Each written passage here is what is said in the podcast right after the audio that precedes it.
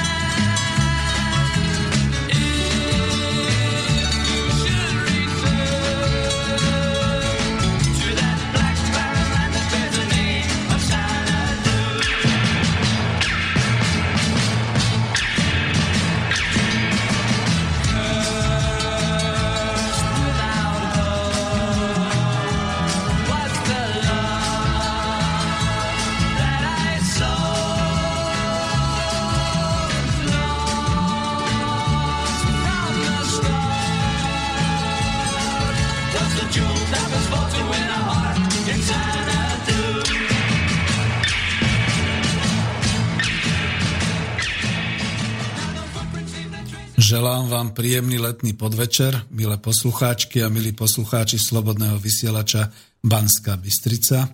Spoza mikrofónu vás víta Peter Zajac Vanka. Vysielame dnes zo štúdia v Bratislave a začíname reláciu Ekonomická demokracia číslo 37. Zdravím pri počúvaní priaznevcov tejto relácie, bratov Čechov, Poliakov, dobrých susedov Maďarov a Rakúšanov, ako aj všetkých rodákov po svete, pretože je neuveriteľné a radostné, ja to vždy hovorím, v každej tejto relácie, kam sa internetom slovenské hovorené slovo môže dostať. Tu v štúdiu mi v tejto chvíli pomáha technicky Martin Bavolár, takže ahoj Martin. Ahoj Peťo a samozrejme prajem príjemné počúvanie so slobodným vysielačom a pekný letný podvečer všetkým.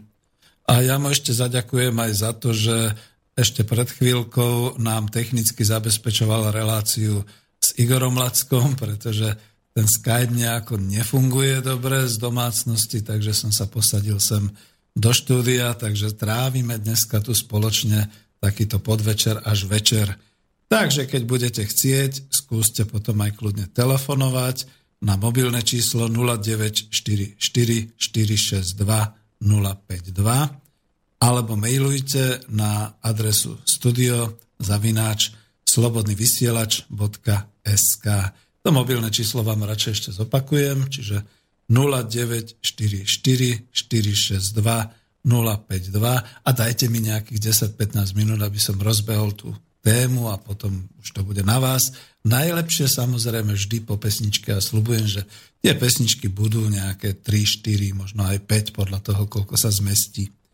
V téme dnešnej relácie chcem pokračovať v tom, čo som načal v relácii číslo 35, ktorá bola pod názvom Ako dosiahnuť uskutočnenie plánu B pre Slovensko do roku 2020 s doplnkom mobilizácia národného hospodárstva e, Slovenska. A nadviažem tým na tento môj scenár, kde sme trošku futurologicky analyzovali čo by bolo potrebné urobiť, aké kroky, aby sme dosiahli víziu Slovenska po roku 2020 v prípade rozpadu Európskej únie. Vtedy mi takého sparring partnera, čiže takého nahrávača robil Igor Lacko. No dneska som si to pripravil skoro až ako takú monotému. E, dúfam, že vás neodradím, ale tak môžete to kľudne narušovať potom telefonátmi alebo nejakými mailami. Ale je ten letný čas a kľudne poviem, že skôr, než by sme mali nejakým spôsobom dávať nejakú reprízu, nejaké relácie alebo podobne. Ja som Bratislavčan, sme tu, takže využil som tento vysielací čas na to, aby som ešte trošku hlbšie zašiel do tej problematiky e, takej, tej prípravy a mobilizácie národného hospodárstva a prípadne aj e, ešte niečo poviem z tej futurologickej spoločnosti, z tej prezentácie. No ja vždy hovorím, vychádzajme už z hotového východiska, že nie my vystupujeme z Európskej únie, e, to totiž to napríklad, keď som mal, a boli sme v relácii s Vlkom, tak e, v hodine Vlka to zaznelo tak, že si pán Vlk pripravil taký ten scenár, že čo sa stane, keď my vystúpime z Európskej únie a kto teda nás bude trestať a ako by to bolo. Ale dokonca aj od tej relácie sa svet posunul, medzi tým tu už máme Brexit, máme tu ďalšie skutočnosti, znova sa migrácia pohýna a všelijaké takéto veci, otázky bezpečnosti, otázky vojny a mieru. Čiže ja sa obávam totiž to a čoraz viac je všelijakých tých prameňov, ktoré tvrdia, že e, ja si myslím, že dokonca nebudeme my tí, ktorí budeme chcieť vystúpiť z Európskej únie, Nebudeme ani vyhodení, ako sa to pôvodne chystalo s Gréckom, ale možno budeme nutení sa postarať ako Slovenská republika sami o seba, lebo tá Európska únia sa začne nejakým spôsobom rozkladať, alebo už nebude vhodným partnerom pre pôsobenie niektorých národov. Veď si spomente, ako to bolo v 19. storočí, keď sa z Uhorského kráľovstva a z Rakúsko-Uhorskej monarchie stal vlastne žalár národov, čiže obávam sa, že týmto smerom to môže, žiaľ Bohu, takýmto spôsobom sa uberať. No, použijem zo pár takých citácií, ktoré som si našiel, je to väčšinou z internetu, ale nebojte sa, nie je to z Facebooku, je to z citácia z nejakých novín, nechcem uvádzať pramene, ale kto to bude počuť, možno to spozná je to po česky, Európa pácha sebevraždu. Nezávisle na počtech migrantů, sebevražedná je její demografická politika, Evropané nemají rádi své děti, jinak by nemohli mít porodnost na úrovni 1,3 dítěte na rodinu. E, druhá tá poznámka. Druhou známkou probíhající sebevraždy Evropy je rezignace na evropské hodnoty. Evropané již nejsou hrdí na vlastní důchodní, e, duchovní svědectví, na vlastní dědictví místo hrdosti na hodnoty, zvyklosti, úsilí, jež jim zajistili ve všech smyslech bohatý život, rozhodli se pro multikulty mentalitu, která již nerozlišuje kulturní a sociální vymoženosti podle, podle dosažené úrovně.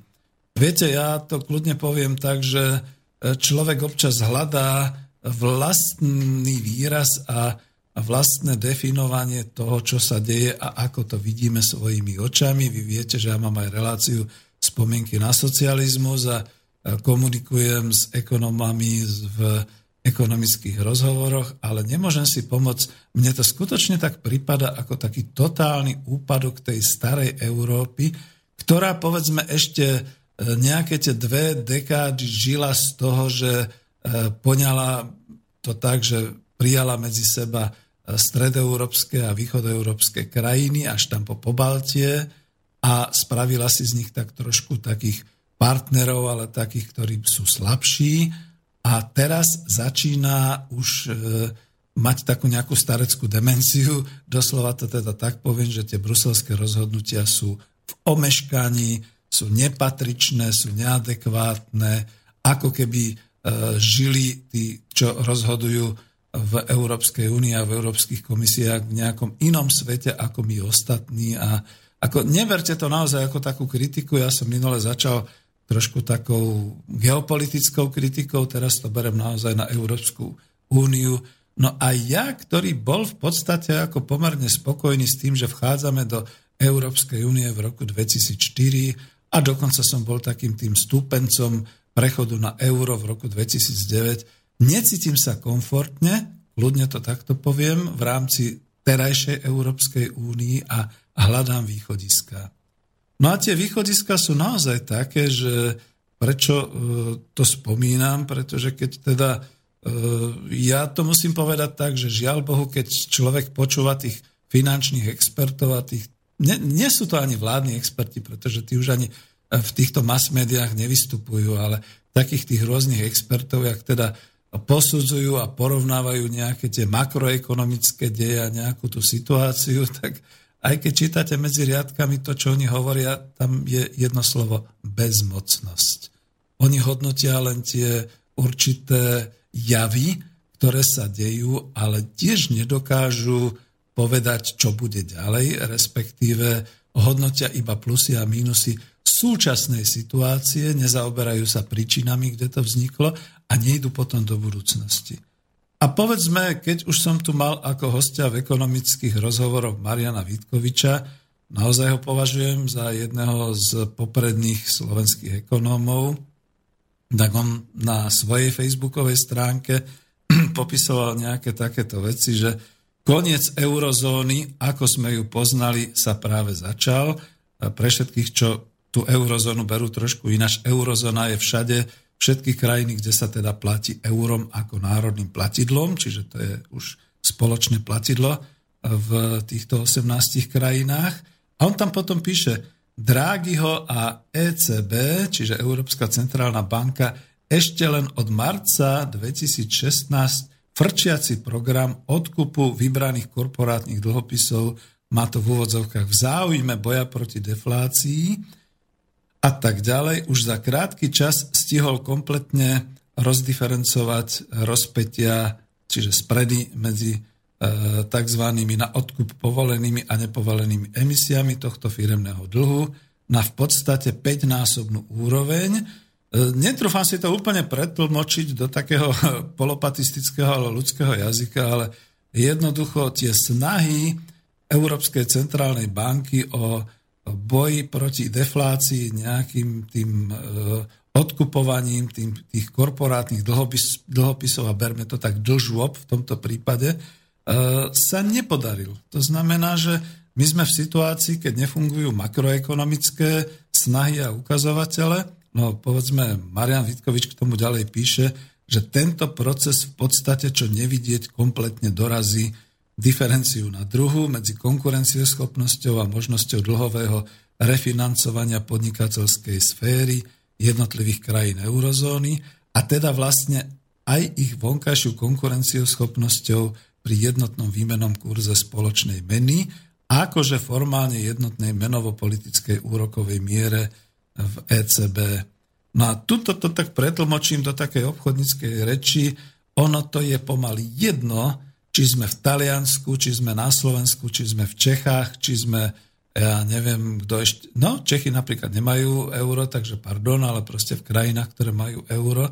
Nás teraz momentálne táto mena euro drží pod krkom, pretože nám by sa aj ako obchodníkom, aj ako národohospodárom oveľa lepšie dýchalo, keby sme mali samostatnú e, centrálnu národnú banku, napríklad e- emisnú banku Národná banka Slovenska a tá by určitým spôsobom riadila v záujme nášho hospodárstva, našej krajiny a potom, ja neviem, Rakúska, v záujme Rakúskej republiky a tak ďalej, svoju menovú politiku a určitým spôsobom by určovala určité makroekonomické opatrenia tak, aby sa tie ekonomické deje, aj, aj povedzme kapitálové deje a podobné veci lepšie usporadúvali v prospech danej e, spoločnosti a krajiny v, tej, v tomto prípade.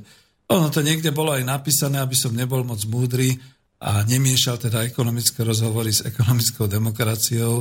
Je to stále ešte len na úvod také tie východiska, že pozor na to, že skutočne momentálne v tejto chvíli e, sa menová politika, teda to hýbanie s eurom a celkovo ako celá tá fiskálna politika otria sa v tom, že čokoľvek robia, nefunguje to. Ono mi to naozaj pripomína to lietadlo, ktoré padá dolu a je jedno, či ten knípel sa snažíte zdvihnúť, znížiť, čo robíte s krídlami, ako sa nakláňate, ako pridávate, uberáte e, palivo alebo čokoľvek. Stále to lietadlo klesá a klesá a nevie sa, čo ďalej. No a Marian Vitkovič, budem ho citovať, ďalej píše vo svojom blogu a tento proces v podstate, čo nevidieť, kompletne dorazí diferenciu na druhu a to znamená, že naozaj pôjdeme už do takéhoto stavu, že mm, on tu potom píše, nakoľko, natoľko potrebujeme fiskálno-výdavkovú expanziu do verejnej infraštruktúry, rekonštrukcie dopravnej infraštruktúry, bytovej výstavby, ktorá by potiahla konjunktúru v rámci Európskej únie a dneska už je to v podstate neskoro. A posledné, čo som si od neho vyťahol, panikáriť či vzrušovať sa nejako extra nebudeme, je čas pripraviť sa na novú epochu. On to nazval na nové Epoch Times. No a prečo som to všetko takto vybral a hneď na začiatok e, doslova vytiahol do ekonomickej demokracie relácie číslo 37, lebo v tejto relácii chcem pokračovať aj o tom, ako z tohoto ekonomického a spoločenského chaosu von. Trošku mi tu chýba taký partner, by som povedal, na tú určitú diskusiu. Ťažko sa hľadá v dnešných dňoch a hlavne teda v tomto letnom čase, takže mi odpustíte a kľudne asi to viac budete počúvať v archíve, že v tejto relácii budem zase tak trošku vystupovať ako prednášateľ, ale pokiaľ položíte otázky, zavoláte, mailujete, tak samozrejme budeme mať možnosť diskutovať. Len už mi nekladte otázky, že koloidné striebro a takéto veci, ako to je, sorry, to je úplne niekde inde. Takže vrátim sa k tomu, že kým som v ekonomických rozhovoroch číslo 14 minulý týždeň nejako viac sa osobne pustil do takej tej osvety o tom, čo je chaos a ako sa dá riešiť.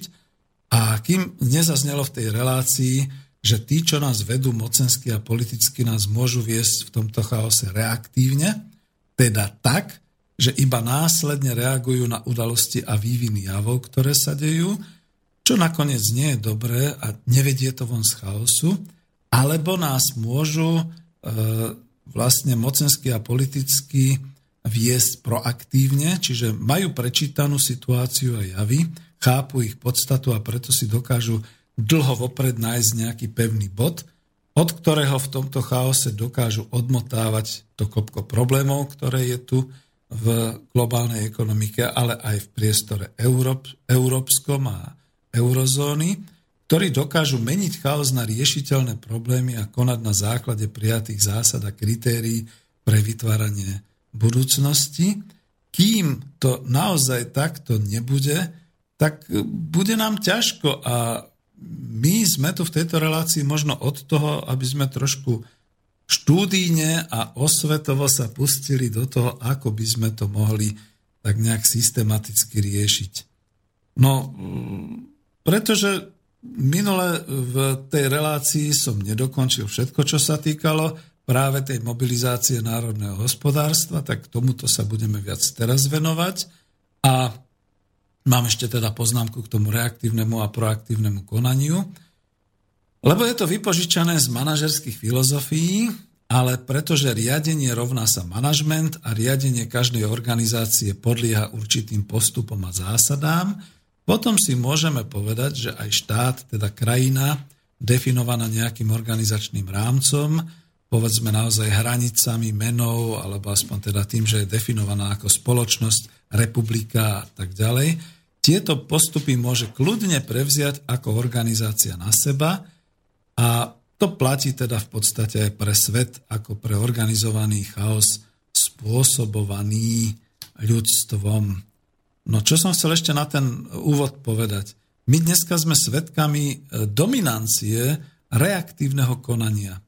Politici skutočne v tých krátkozrakých štvoročných volebných obdobiach, alebo možno aj dlhších niekde, prezident 5-ročné a tak ďalej, už dlho robia iba reaktívne rozhodnutia, čiže iba reagujú na udalosti a najavy, ktoré sa vyskytnú, sú vlečení udalosťami a želaniami, povedzme aj voličov, akože želáme si, verejnosť to chce a tak ďalej. Mm, tu odbočím jednou vetou, mne sa páči, ak teda ten momentálne uh, uchránený turecký prezident ohlásil, že národ si želá trest smrti. No, akože z toho sú demokrati celí vyvalení, ale to je presne o tom, že uh, človek nevie, nechápe a naši budú zase reagovať len reaktívne, že či to teda ten Erdogan mal pripravené hodne predtým, aby si to takto nejako naplánoval, alebo tiež reaguje nejak emotívne, že chce potrestať tých, ktorých ktorí ho proste chceli nejak pripraviť o život alebo zvrhnúť alebo podobne. Málo kto zo svetových politikov a aj hospodárskych osobností si dnes trúfne robiť proaktívne, čiže dopredu zamerané rozhodnutia, ktoré budú presahovať možno ich životnú dráhu. To si treba povedať, pretože e, my sa nachádzame v takom čudnom svete, ja to už naozaj nazývam iPodový a Facebookový svet, že to, čo sa vám dostane na obrazovku, to momentálne platí a keď si potom o chvíľu otvoríte Facebook a internet a nájdete tam na iPode inú správu, tak to platí v ďalších pár minútach a podobne, ale takto to v histórii nebýva. Toto je len, to sme otroci nejako tej e, elektronickej doby a takisto sa správajú naši mocipáni, respektíve tí lídry. Ja ich tu tak zosmiešňujem, že ich volám Führery, ktorí vedú Európu a teda aj jednotlivé krajiny. Naše historické osobnosti, povedzme si, začnúť svetoplukom, končiac možno husákom, sa musia z toho v hroboch otáčať, pretože oni vždy rozhodovali proaktívne. Len jeden príklad zoberiem a tým končím, lebo viem, že nemáte radi takéto príklady. povedzme, v tom všetkom, čo sa dialo, budeme mať august 68, výročie, tom všetkom, čo sa dialo, Gustav Husák dokázal popri všetkom, čo sa mu vyčíta, presadiť federalizáciu Československej socialistickej republiky. Málo kto tomu dnes venuje pozornosť, ale napríklad mne to donieslo do dôsledkov to, že ja som si našiel svoju prácu vo svojej komerčnej kariére tu doma v Bratislave. Nemusel som cestovať do Prahy. Tu na Slovensku firmy, ktoré boli a ktoré vyrábali, si našli tých svojich partnerov na export a tu našli aj určitým spôsobom organizačné usporiadanie v hospodárstve. A ja si myslím, že on to ten Gustav Husák nerobil kvôli nejakému svojmu kariérnemu postupu alebo podobne, ale myslel na e, tú svoju spoločnosť, na tú svoju vlast, pretože prežil niečo, prežil od Slovenského národného povstania cez 50. roky až po rehabilitáciu a po 68. roky. Takže naozaj E, konal a činil proaktívne. A toto mi veľmi dnes chýba, ale nielen na Slovensku, ale skutočne aj v celoeurópskom, dokonca celosvetovom kontexte. No, myslím si, že na takýto úvod to úplne bude stačiť, pretože chcel som vlastne vyjadriť hlavne to týmito slovami, že my pokračujeme z tej relácie ekonomická demokracia 35 v tom, aby sme začali uvažovať proaktívne a aby sme skúsili naozaj z toho chaosu výjsť von. Nakoniec to je v tom avize pekne ako potvrdené a napísané, ako von z tohoto chaosu, ako usporiadať teda určité kroky, aby sme boli v budúcnosti úspešní a obstáli sme, teraz už to poviem trošku tak pateticky, aby sme obstáli pred dejinami. Asi poprosím o prvú pesničku a predelíme to, aby sme mohli pokračovať ďalej. A potom, keď budú telefóny. Nech sa páči. I've been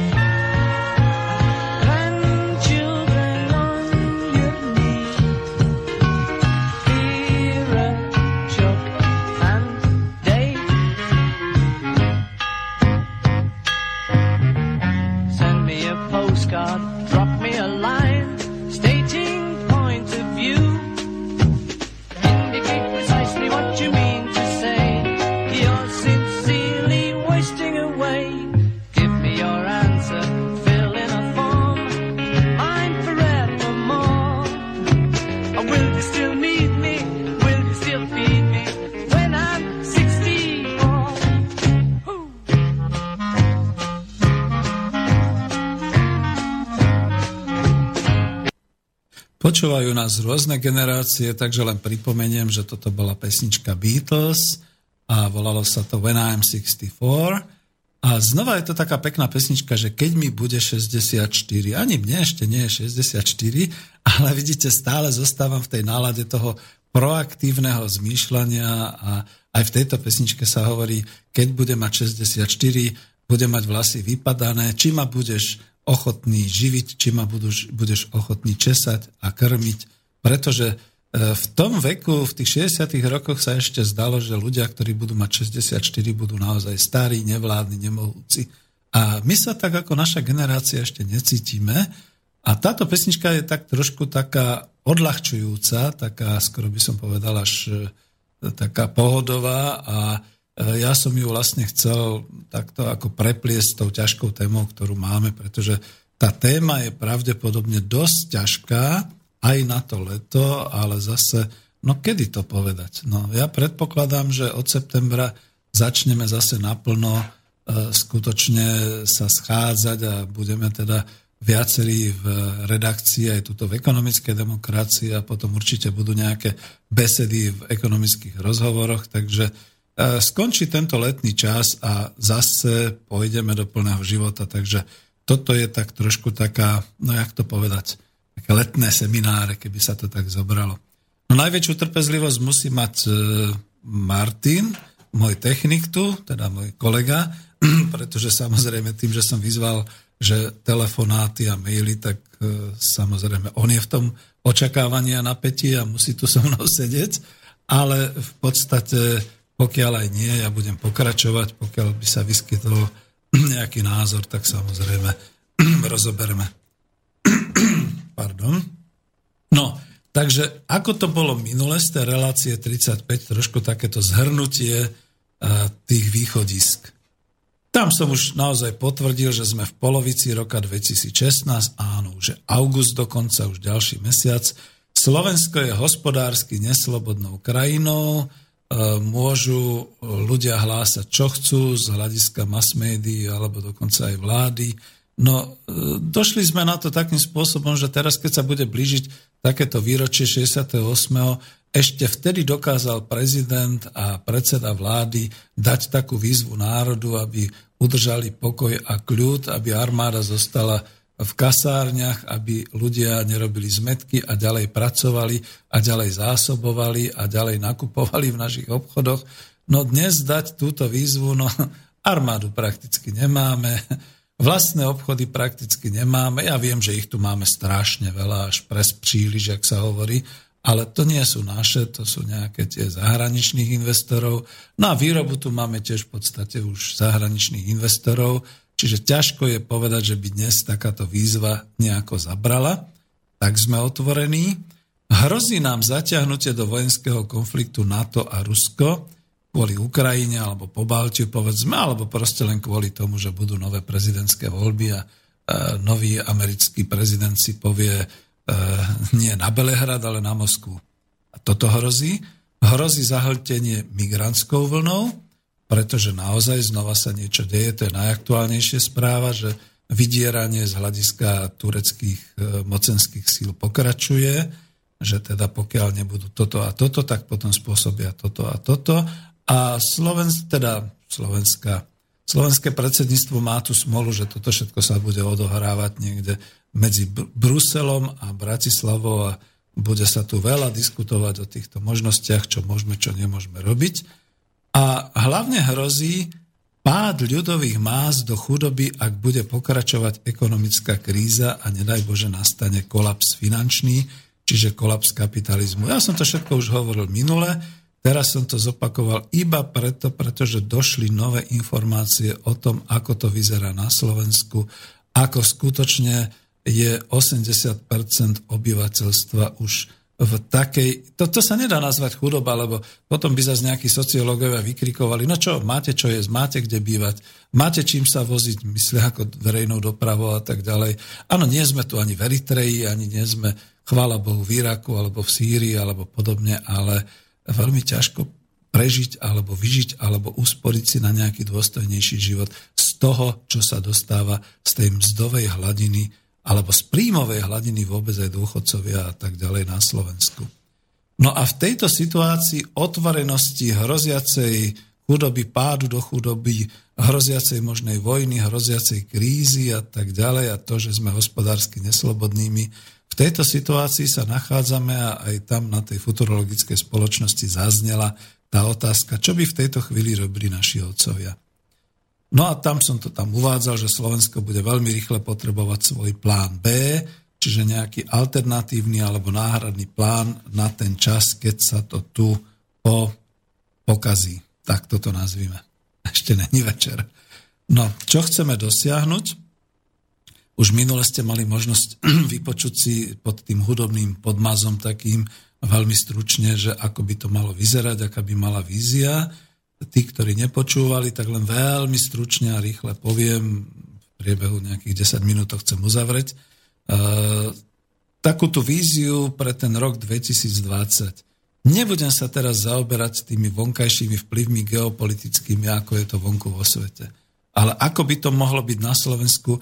A teraz to poviem trošku tak e, skôr zjemním to, že mne teraz nezáleží, či zostaneme v Európskej únie, nezostaneme. Bolo by pekné, keby sme zostali a mohli sme to takto rozvíjať, pretože však ako niektoré krajiny našli naozaj e, v sebe tú odvahu a, a robia to, takže poďme aj my. E, situácia je taká, že stabilizuje sa národné hospodárstvo Slovenska, je usporiadané na báze nejakých národohospodárskych projektov a plánov 2018 až 2022 s prvkami národného vlastníctva celoštátneho významu. To už som tam vtedy hovoril, čiže ako naozaj celoštátne vlastníctvo, ale teda na báze národnej, z ústavy vyplývajúceho odobrenia národného bohatstva, či je to pôda, voda, nerastné súroviny, lesy a tak ďalej, všetko toto s prvkami kolektívneho vlastníctva na lokálnych a regionálnych úrovniach, teda podnikov, družstiev, zamestnaneckých samozpráv a tak ďalej,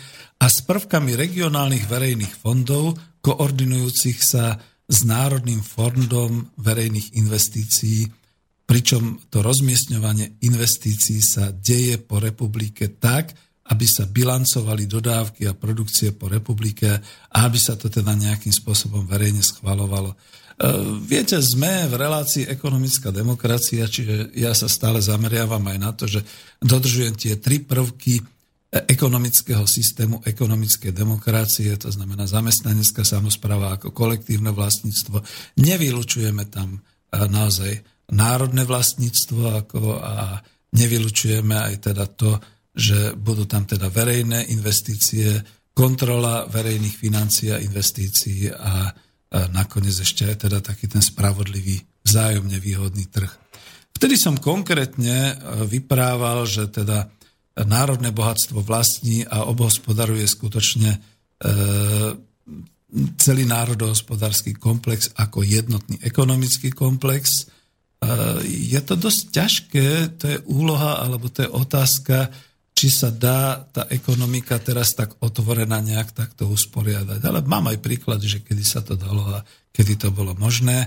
Potom, že sú obnovené potravinárske výroby, spracúvajúce vlastné domáce polnohospodárske produkty rastlinnej, živočišnej výroby, ovocinárstva, zeleninárstva a všetkého takéhoto. Ja som tam potom pridal, že to by zamestnalo, ale tu už teraz, teraz budem hovoriť, že to zamestná všetkých dnes vraj nezamestnateľných, a nezamestnanosť prakticky bude vylúčená, e, pretože ja to poviem tak, že ono darmo si dnes e, vo vláde lámu hlavy, že sú ľudia nejakí darební a nechcú a tak ďalej. Oni nechcú hlavne kvôli tým nízkym mzdám, ktoré sú, to treba natvrdo povedať, a potom kvôli tomu, že stále bude v každej generácii aspoň polovica obyvateľstva neschopná stať sa geniálnymi ajťákmi a geniálnymi finančnými majstrami a, a e, proste absolventami toľkých škôl a vedecko-výskumnými pracovníkmi a všeličím ostatným.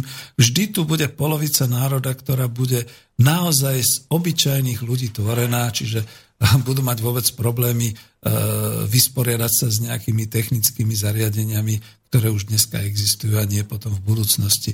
A s týmito ľuďmi nejako musíme naozaj žiť a musíme s nimi počítať A jeden z tých veľkých manažerských mysliteľov, Peter Drucker, povedal, že títo ľudia, ktorí on ich pomenoval ako trieda obslužných pracovníkov, ale nie v zlom, ako v tom, v tom jeho v tej jeho vízii postkapitalistickej spoločnosti, on hovoril, týchto ľudí bude v každej krajine minimálne väčšia polovica. A na toto sa ako si zabúda aj u nás a momentálne. Keď teda pokračujem, čo som potom ďalej hovoril, predpokladám tu, že Slovensko dokáže zamestnať aj tých 300 tisíc občanov, ktorí v priebehu dvoch dekád odišli, emigrovali alebo odišli iba za prácou mimo republiky a nehali tu rodiny alebo už si aj stiahli rodiny so sebou a podobne. Pozdravujem všetkých, ktorí ste kdekoľvek po svete od Anglicka cez Nemecko až po Nový Zéland, Austráliu a Spojené štáty a podobne. Myslíme na vás aj v tejto vízii, pretože my chceme, aby ste sa vrátili domov a nechceme, aby ste sa vrátili domov až ako dôchodcovia s paličkou a aby sme vás vyciciavali potom v nejakých domovoch dôchodcov a tak ďalej, ako sa to povedzme môže dneska diať. Potom tam boli také ešte ďalšie veci. Nebolo toho už veľa, takže chcem to ukončiť. Štátne lesy, ktoré obhospodarujú prírodu mimo polnohospodárskej pôdy, urbárske spoločenstva, ktoré im v tom pomáhajú v tých technicko-pestovateľských, údržbárskych, servisných službách, pri nevydanej ochrane životného prostredia, protipožiarných a protipovodňových systémoch, potravinárstvo, ktoré vyvolalo a vyvoláva obrodu strojárskych a technologických potrieb, takže vzniká množstvo priemyselných závodov. E, ja som tu písal, pretože sme tu na pôde ekonomickej demokracie zamestnaneckých samozpráv a, rodinných firiem pre miestne celoštátne potreby. A to všetko v podstate ako nemusí byť niečo, že krok späť niekde do 80. rokov, ale E, viem si predsa predstaviť plne automatizovaný chod zamestnaneckej samozprávy, kde keď je ich 55, tak 5 e, si berú službu a dohliadajú na chod automatizovaných liniek a ďalší 50 buď teda rozmýšľajú, skúmajú a vytvárajú nejaké nové projekty, alebo sú v tej chvíli na dovolenke a tej dovolenke majú, tej, tej dovolenky majú strašne, strašne veľa. To je dôležité. Možno majú tvorivú dovolenku dva roky a podobne. Čiže toto, potom, že stavebníctvo, tam som definoval, že e, diverzifikované teda na bytové priemyselné stavebníctvo, s tým, že teda dnešné podniky by sa transformovali na tie zamestnanecké samozprávy. Z čoho by sa žilo? No z fondov obnovy bytového fondu národa a z projektových infraštruktúr. Tuto dám už len jednu takú, taký dovetok, takú vedičku. Ohromne sa bavím na teatri, keď pozerám všetky tie konjunkturálne správy, že koľko bude bývania, ako bude lacné, ako je teraz drahé, ako to bude s hypotékami a tak ďalej. Ako, no, milí priatelia, tu je hlavne otázka o tom, že kto na to má. Pretože ten trh vylučuje zrejme minimálne 50% ďalších tých, ktorí by potrebovali bývať, ktorý by, ktorým by sa zišlo bývanie, ale nie na tom trhu bytov, aký máme už teraz zaužívaný, ale taký normálny, také normálne komunálne bývanie, ako nájomníci, ktorí nebudú vlastniť svoje byty, ale budú, e, dokážu len splácať určitým spôsobom byty a tak ďalej.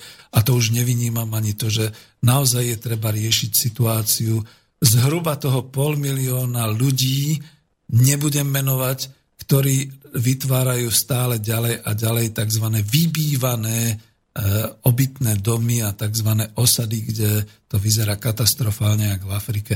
Toto všetko sa bude dať riešiť, povedzme, cez to stavebníctvo, sociálne služby.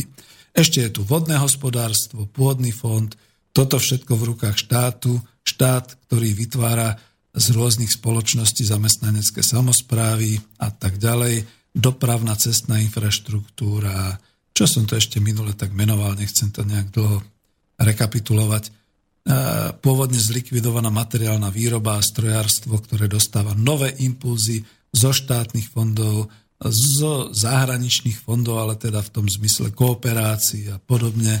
No vidíte, minule som nespomenul, nie je problém dneska zakladať a aj do budúcnosti spoločné podniky my sme sa ako vláda a republika vzdali toho, že by sme mohli vytvárať spoločné podniky so zahraničnými investorami.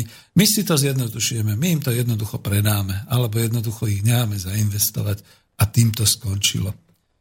No a dotkol som sa vtedy aj toho dovezeného, rozvinutého automotív priemyslu, ktorý pravdepodobne, keď teda sa čosi udeje aj z automotív v, teda na tých trhoch, prejde nejakou reštrukturalizáciou a výrobkovou diverzifikáciou a naozaj bude vyrábať aj tie trolejbusy, čokoľvek ďalšie.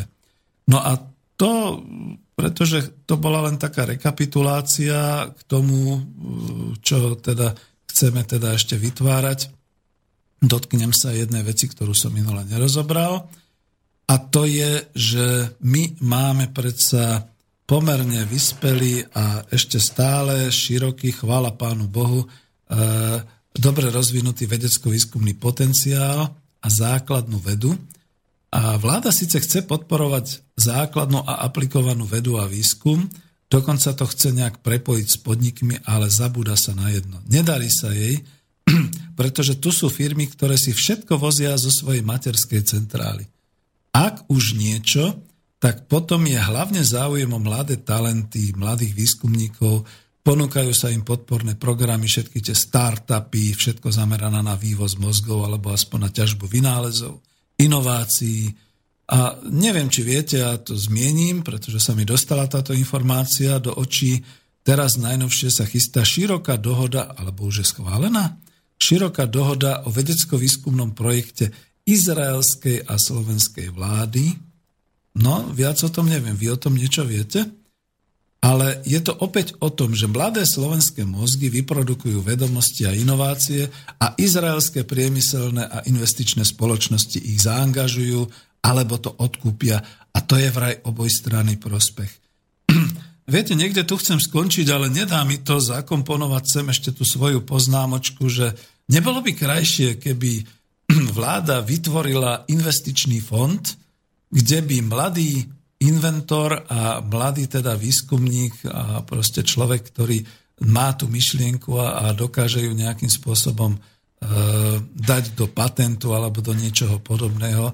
Najprv si ju odskúšal v takej poloprevádzke, lebo tak sa to kedysi robilo, a potom by sa na tom základe založila nejaká výrobná spoločnosť a táto by to vyrábala, ďalšia spoločnosť, ktorá by to predávala a ďalšia spoločnosť, ktorá by to používala. To znamená, že takto by sme sa dostávali ďalej. Lebo to, že mladý vedec e, vytvorí nejakú inováciu, je to startup, jemu prinesie v tom roku nejaké tie peňažky a možno aj slávu, pozvu ho do Ameriky, pozvu ho, čo ja viem, tam niekde do nejakej tej oblasti, teraz hovorím o tej izraelskej zmluve, tak tam niekam. A dobre, akože vidí svet a tak ďalej, ale okrem neho individuálne a možno jeho rodiny, mamičky a tatička, z toho nikto nič už viac mať nebude na Slovensku. Ako toto je tá krutá, krutá pravda, ktorú treba povedať. No, tam som ešte potom mal dokončiť, že funguje systém verejných investičných bank, tak ako to bolo podľa tej schémy toho pána Švajkarta, sú granty na investičné zámery podnikov a proste je tam aj ten, ten motív teda tej vzájomne výhodnej spolupráce. No, toto bol taký úvod, ktorý som chcel, ani nie tak rekapitulácia, čo bolo minulé, ale teda také navodenie, kam sa teda ako chceme poberať a čo by to znamenalo v takých tých cieľových obdobiach. A než pôjdeme k takému pochodu z chaosu do prosperity, dáme ďalšiu pesničku, lebo dneska to chcem trošku tak porozdeľovať, aby to bolo také veselšie. A ak potom budete chcieť nejaký mail, telefonát, nech sa páči, po pesničke z metu, tak si púšťame ďalšiu.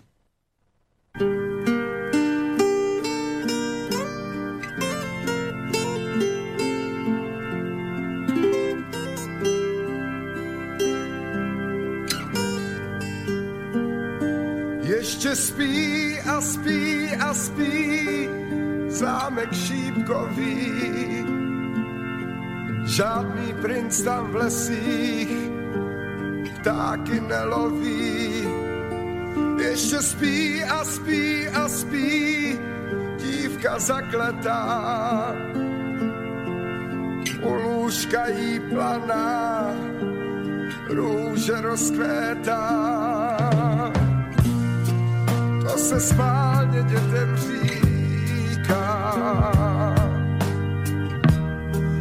Aby s důvěrou šli spát, klidně spát, že se dům probouzí a ta kráska procitá.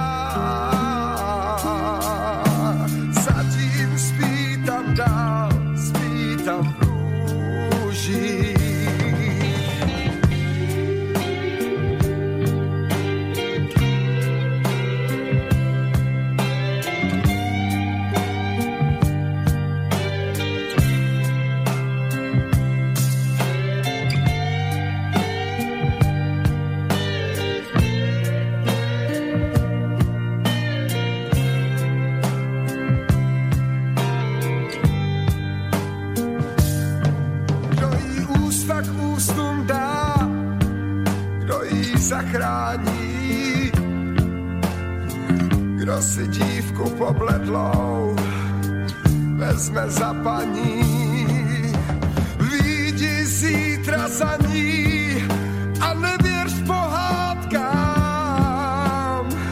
Žádný princ už není, musíš tam jít sám. To se schválně dětem říká.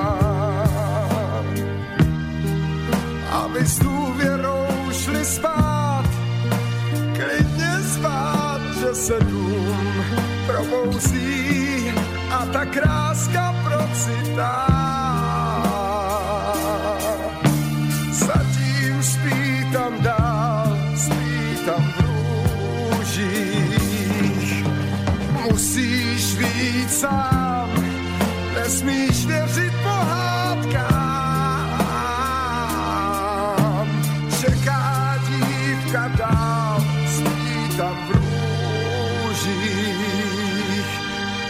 čeká dívka dál, spí tam v rúži.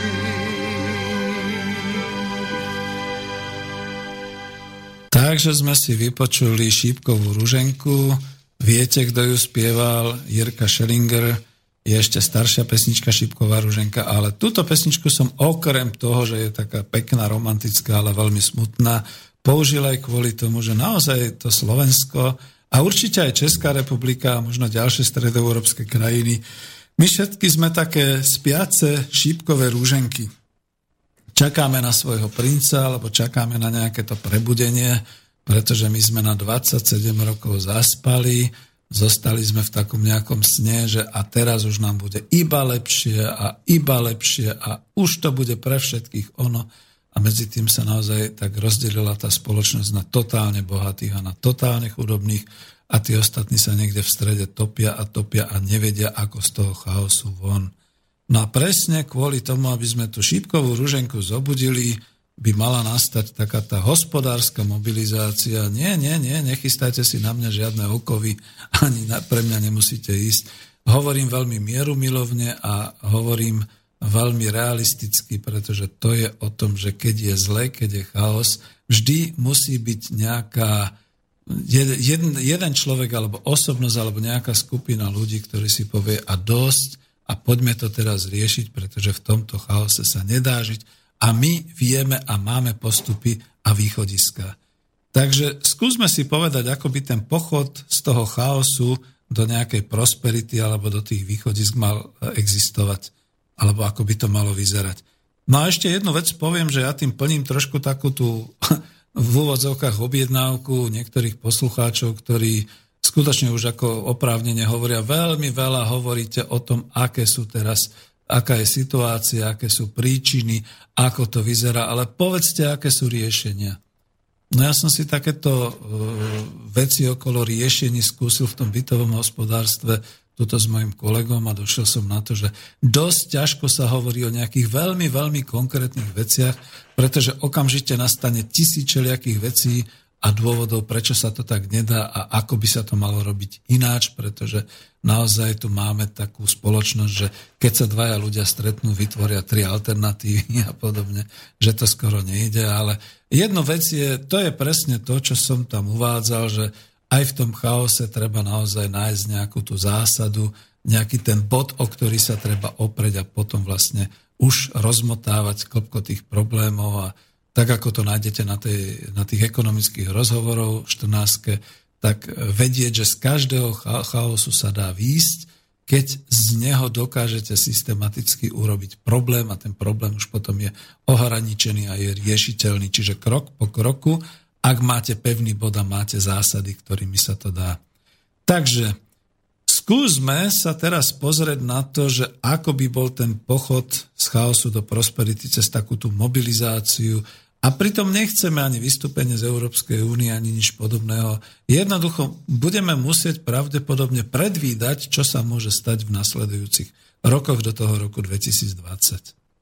No a je to relácia ekonomická demokracia, tak stále majte na vedomí, že ja ako myslím si, že dosť ľudí, keď sa zíde a keď budeme spoločne pracovať, tak môžu byť aj súkromné podniky, rodinné podniky, akciové spoločnosti, družstva, kolektívne vlastníctvo, ale dôležité je, aby sme vytvárali to naše národné hospodárstvo Slovenskej republiky, našej vlasti. Takže si povedzme naozaj, že taká proaktívna skupina v lete 2016, to už je teraz, ešte máme čas do konca augusta, e, sa zíde a vznikne komisia pre plán B pre Slovensko. Jednoducho sa konečne zídu ľudia s vrodenou zodpovednosťou, bez politických ambícií, odborníci v celom, priemysle, v celom priereze hospodárstva znali priemyslu a budú definovať postupy a potreby rozvoja inštitúcií rozvoja hospodárstva, ktoré by zmenili status Slovenska v tejto globálnej kríze kapitalizmu a v tejto už dneska naozaj nielen morálnej kríze Európskej únie a eurozóny. A prečo to spomínam? Pretože e, mnoho ľudí dnes už naozaj, skoro je to spoločenská objednávka, ktorí hovoria, no my potrebujeme takých ľudí, ktorí proste to budú mať a keď sa niečo stane, tak vyťahnú z toho šuplikáte svoje noty, otvoria ich a povedia bod 1, robíme toto, bod 2, robíme toto, bod 3, robíme toto. No a dneska to ako si nikto nemá. Skutočne to nikto nemá. A pritom, ja už som minule spomínal, ako to bolo, e, máme v našej histórii o koho sa opreť. Znova to trošku zopakujem, aj keď už som počul, že ako, čo to propaguje, že ja som povedal, nepropagujem, je mi ľúto, ja viem, že boli určití veľmi dobrí národohospodári aj za socializmu a tak ďalej, ale týmto nechcem dráždiť. Dohodnime sa spoločne na tom, povedzme na tej našej slavnej histórii protifašistického odboja a vtedy, keď Slovensko potrebovalo sa zachraňovať a v tom, 90, v tom 1944 boli ľudia ako doktor Peter Zaďko, doktor Imrich Karváš a dokonca ja som si našiel z ďalších materiálov ekonom Jan Balko, dokonca zaznávaný a potom skutočne dlhé roky o ňom nebolo počuť minister hospodárstva slovenského štátu Gejza Medrický. Všetci títo v podstate e, boli takými ľuďmi spolu povedzme aj s niektorými tými predstaviteľmi toho odboja aj z komunistickej strany a z kresťanských kruhov, ktorí jednoducho si povedali, že bez ohľadu na tie politické všelijaké názory a podobne, ide o Slovensko, treba chrániť a zachrániť Slovensko a slovenské hospodárstvo. A ako len takú perličku, že to som naozaj nevedel, že e, doktor Imrich Karváš ako e, predseda Národnej banky Slovenska, keď sa dozvedel od ďalšieho, od toho ekonoma Jana Balku, že e, má prísť na Slovensko v tom 41 nejaká nemecká delegácia hospodárska, ktorá ale zároveň chce z Kremnice zobrať 42 tón striebra, tak dali pokyn. To, to, to boli tie veci, to boli naozaj také tie skoro až hrdinské činy, lebo však vtedy sa strieľalo aj za menšie veci. Dal pokyn, aby z tej zásoby striebra urobili strieborné koruny, strieborné mince v Kremnici a cez toho ministra hospodárstva, nech akokoľvek je taký onaký a dneska ho história teda uvádza ako toho naozaj zlého predstaviteľa slovenského štátu. On hral zrejme na obidve strany, ale z, ich pokynov došlo to, že celý objem týchto 42 tón striebra uh, dali uh, prerobiť, vyraziť z nich strieborné koruny a vyplatiť štátnym zamestnancom. To znamená, keď prišla nemecká delegácia a jednoducho išla zhábať to striebro, nič už nenašla. Samozrejme bol cirkus, boli z toho určité nielen emotívne, ale zrejme aj trestné vývody a podobne. Ale ja to uvádzam ako taký príklad. Pozrite sa, to je jeden veľmi konkrétny. A my chceme niečo iné. My chceme len to, toto nechceme v žiadnom prípade, aby sme niekde začali ulievať v Kremnici zlaté slovenské koruny alebo pripravovali sa hneď na zmenu meny alebo podobné veci. Neobvinujte nás z toho. Ale proste takáto skupina ľudí, ktorí budú zodpovední, budú odborní, nebudú mať politické ambície alebo nebudú tak pažeraví, aby chceli akože z toho ťažiť pre seba, pre svoju rodinu a podobne ale aby sa dokázali v tom celom priereze národného hospodárstva dohodnúť na určitých opatreniach a aby sa to pomaly začalo pripravovať. Ja som tam potom dával aj v tej prezentácii, že do konca roka na základe toho, čo teda táto komisia nejak vypracuje, zistí, zmapuje a tak ďalej, e, môžu vznikať centrá pre národohospodárskú tvorbu, Máme 8 krajov a máme 79 okresov. Neverím, že by sa nedali takéto centrá. No čo to potrebuje dneska? Virtuálnu alebo skutočnú kanceláriu troch až piatich dobrovoľných ľudí, ktorí sa budú okolo toho motať. Ja to poviem kľudne tak, že najlepšie, keby to boli ľudia od e, staršieho veku, my, čo sme po 60 a okolo 60 cez nejakých tých výkonných, od 30 do 50 a plus nejakí tí mladí, mladší a aby sme si vedeli generačne odovzdávať určité veci aby sme začali možno na báze občianských spoločností, možno nejakého štátneho záujmu, možno verejného záujmu, však teda sú obce, e, sú vúcky a tak ďalej. E, takéto centrá, ktorou, ktorých prvou úlohou bude mapovanie produkčných kapacít zdrojov a potrieb po Slovensku. A druhotná úloha by bola príprava tzv. mobilizačného národohospodárskeho plánu pre Slovensko, pretože to už som aj minule spomínal, že my nevieme momentálne, aký je stav e, slovenskej ekonomiky, okrem toho, že nás majú dobre zmapované všetky banky a tak ďalej a tak ďalej. No ale to sú skôr také tie účtovné a tie, tie takéto, e, ja by som povedal, spotrebné evidencie, obchodné evidencie, ale stav základných prostriedkov, stav schopnosť vyrábať, stav schopnosť e, rozhodnúť o výrobe alebo rozhodnúť o určitých e, kruhoch výroby zameraných na povedzme vodorovné alebo horizontálne štruktúry, teda dodávok a doplňania do toho, aby sa vyrábali základné veci, z toho teda finálna produkcia a tak ďalej, všetky tieto veci. Ja som to možno aj popisoval, minule teraz je to hlbšie, že na úrovni krajov, teda môže byť, že vúcky, e, môžu sa tvoriť krajské národohospodárske sekcie. Nakoniec máme 8 krajov, čiže nebol by to problém 8 kancelárií, nič iné sa nechce, e, kde by vytvárali sa nejaké koordinačné, finančné, rozvojové, odborové strediska. E, prečo toto takto definujem? Pretože nevieme. Skúste položiť otázku niekomu, ako to je dneska na Slovensku. A všetci povedia, neviem, proste tu je zahraničný investor, tam je areál e, nejakého toho priemyselného parku, tam je nejaká výroba, toto patrí tomu, toto patrí onomu. My to už nevieme. E, skúste sa opýtať, kedy naposledy boli študenti na nejakých exkurziách vo výrobných závodoch. To už neexistuje. A kedy a ako vlastne chodia do E, výroby alebo do, do hospodárskych organizácií redaktory. No väčšinou je to na hrane zákona, pretože práve sa rozčulujú, práve sa tam rozvíjajú nejaké aféry, niekto chce hovoriť, niekto nechce hovoriť, niekto je vyhodený, potom hovorí a tak ďalej. Ale nie, toto my nechceme. My potrebujeme skutočne seriózne tvrdú národohospodárskú prácu, pomenovať, definovať finančné sektory, definovať odbory priemyslu, po jednotlivých sektoroch a tak ďalej. Ja som tu spomínal takú tú tvorbu hydinárskeho priemyslu e, krátkou trojvetovou zmienkou. Prvá vec je, že všetci vedeli, že sa začína prvovýrobou, čiže naozaj dopestovaním, dochovaním nejakej tej hydiny po dvoroch a podobne a, a zásobovaním nejakého zrna, aby to bolo možné vlastne krmiť, skrmiť na nejaké pardon, na nejaké E, lehoty a tak ďalej. Druhé bolo jatočné spracovanie, to znamená naozaj sa to potom vozilo faktormi niekde do nejakých jatočných miest, kde sa porážalo, kde sa z toho naozaj vytváralo meso, e, perie, nakoniec, keď boli nosnice, tak vajíčka a tak ďalej. Až potom sa rozvíjal, povedzme, maraziarenský priemysel a tak ďalej, celá tá distribúcia. Nechcem to tu opakovať. E, na úrovni okresov a miest alebo obcí nakoniec e, to by bola tá záležitosť samotného podúbia, samotnej tvorby tých zamestnaneckých samozpráv, družstiev, zakladajúcich tie rôzne výrobné dodávateľské kapacity.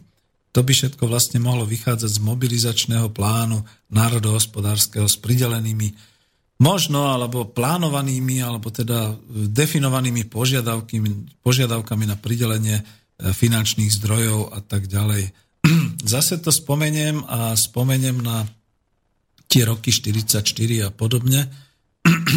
Skutočne zase to beriem z takého prameňa, kde to teda bolo písané, že v tom čase, keď sa malo Slovensko zapojiť do nejakých tých vyšších vojenských aktivít, teda smerom na Sovietský zväz a tak ďalej, Nemci veľmi tlačili na zásobovanie, nakoniec akože tie e, čižmy vojenské a obuv sa vyrábala aj v partizánskom a šeliako. No ale to, to by bola zase niekde iná kapitola, niekde inde by som to rozoberal, že to všetko bolo pod područím nemeckého kapitálu a nemeckého riadenia. Ale podarilo sa našim národohospodárom urobiť taký fígel, že v podstate nejak odpísali alebo nejak to, to zásobovanie urobili tak, že ako by nebolo, nebolo materiálu, nebolo nejakých týchto vecí, nejaká fiktívna fakturácia, blbo to znie, nenahováram na zlé veci, ale že sa im podarilo potom rozdistribuovať, umiestniť v skladoch okolo e, miest Stredného Slovenska dostatočné zásoby na to, že keď vypuklo povstanie, tak naozaj tí ľudia, ktorí išli do povstania, dostali kvalitnú obuv, keď sa to tak zoberie v tomto zmysle. No ale to je len príklad. No, máme prvú hodinu, čiže e, neviem, či pokračovať. E, ešte nechcem pesničku. Nikto ma neprerušuje, takže ešte dokončím niektoré tie body z tých opatrení. Povedzme, aj to som konštatoval minule, ale ne, nepovedal som viac, len som sa zmienil o tom, na nejakej takej tej štátnej úrovni, keď teda sa už rozvinú takéto veci, možno medzi tým iba tak, že by sa to rozvinulo na nejakej tej spoločenskej báze. Nejaká taká obchodná komisia z ľudí, napríklad ja by som sa tiež kľudne k tomu rád pridal, ktorá ktorá by e, vytvárala a nadvezovala určité kontakty s okolitými krajinami alebo aj s krajinami, kde zatiaľ Európska únia momentálne ako keby zakazovala alebo nemohla obchodovať. Ja to veľmi zakonkretizujem, môžete ma za to ako kľudne poťahovať s rusky hovoriacimi krajinami. Neviete si predstaviť, čo je to za veľký ten eurázijský trh, ktorý nás teraz momentálne obchádza a my nevieme, my sa ani len nesnažíme ho mapovať alebo vôbec kontaktovať a podobné veci. Že v podstate by sa toto všetko dialo a v nejakom tom bode plánu B, keď by to bolo možné, zrazu na štátnej úrovni vytvorená nejaká medzinárodná obchodná komisia z ľudí z ministerstva vnútra, zahraničných vecí, hospodárstva, možno aj Slovenskej obchodnej priemyselnej komory, Národnej banky, Exim banky, E, Slovenskej rozvojovej záručnej banky, možno aj nejakí tí ľudia zo Sária a začali by vytvárať nejakú takúto obchodnú politiku Slovenska smerom von. Znova sa musím oprať, nič sa nedá robiť, dneska to bude naozaj také od tie roky 42-44, keď skutočne e, naši národohospodári dokázali popri tom, ako ich Nemci dusili v tých všetkých svojich požiadavkách a objednávkach, e, exportovať drevo radšej do Holandska a dostali za to priamo financie, než by to teda ako odovzdávali iba Nemcom na nejakej clearingovej báze podobne. Lepšie bolo niektoré veci predávať do zahraničia, mať z toho a tak ďalej ako teraz. Lebo veď aj my sme teraz v takom nejakom stave, že niečo sa nesmie, niečo sa môže máme limity a tak ďalej. No dobre, zatiaľ je to iba príprava toho plánovania, takže iba sa pripraviť na to, lebo keď sa to stane, čo zrazu. Viete, čo vlastne ako na čo narážam? Pomaly sú jednotlivé regióny v Európe, ktoré si odsúhlasujú tými miestnymi parlamentami zrušenie embarga s Ruskou federáciou. Teraz povedzme, že to naozaj prepukne na tej celej európskej úrovni E, neviem si predstaviť, ale povedzme k 31. decembru sa zruší celoeurópsky embargo e, s Ruskou federáciou a s euroazijskými krajinami. Čo spravia e, slovenské podniky. No však oni vlastne majú svoje materské firmy, tak to je niekde inde zahraničie. Ale akýkoľvek slovenský podnikateľ, ktorý e, zrazu sa ocitne v situácii, že už je možné e, znova obchodovať, kooperovať, predávať a nakupovať e, s Ruskou federáciou, sa ocitne zaskočený, pretože momentálne si ani len nenapilováva také možnosti, čo by bolo čo by boli, ako by sa to dalo robiť a podobne. S výnimkou naozaj nejakých tých výrobcov alebo spoločností, ktoré tam tradične ešte dodneska existujú. Chvála Pánu Bohu, jak sa hovorí.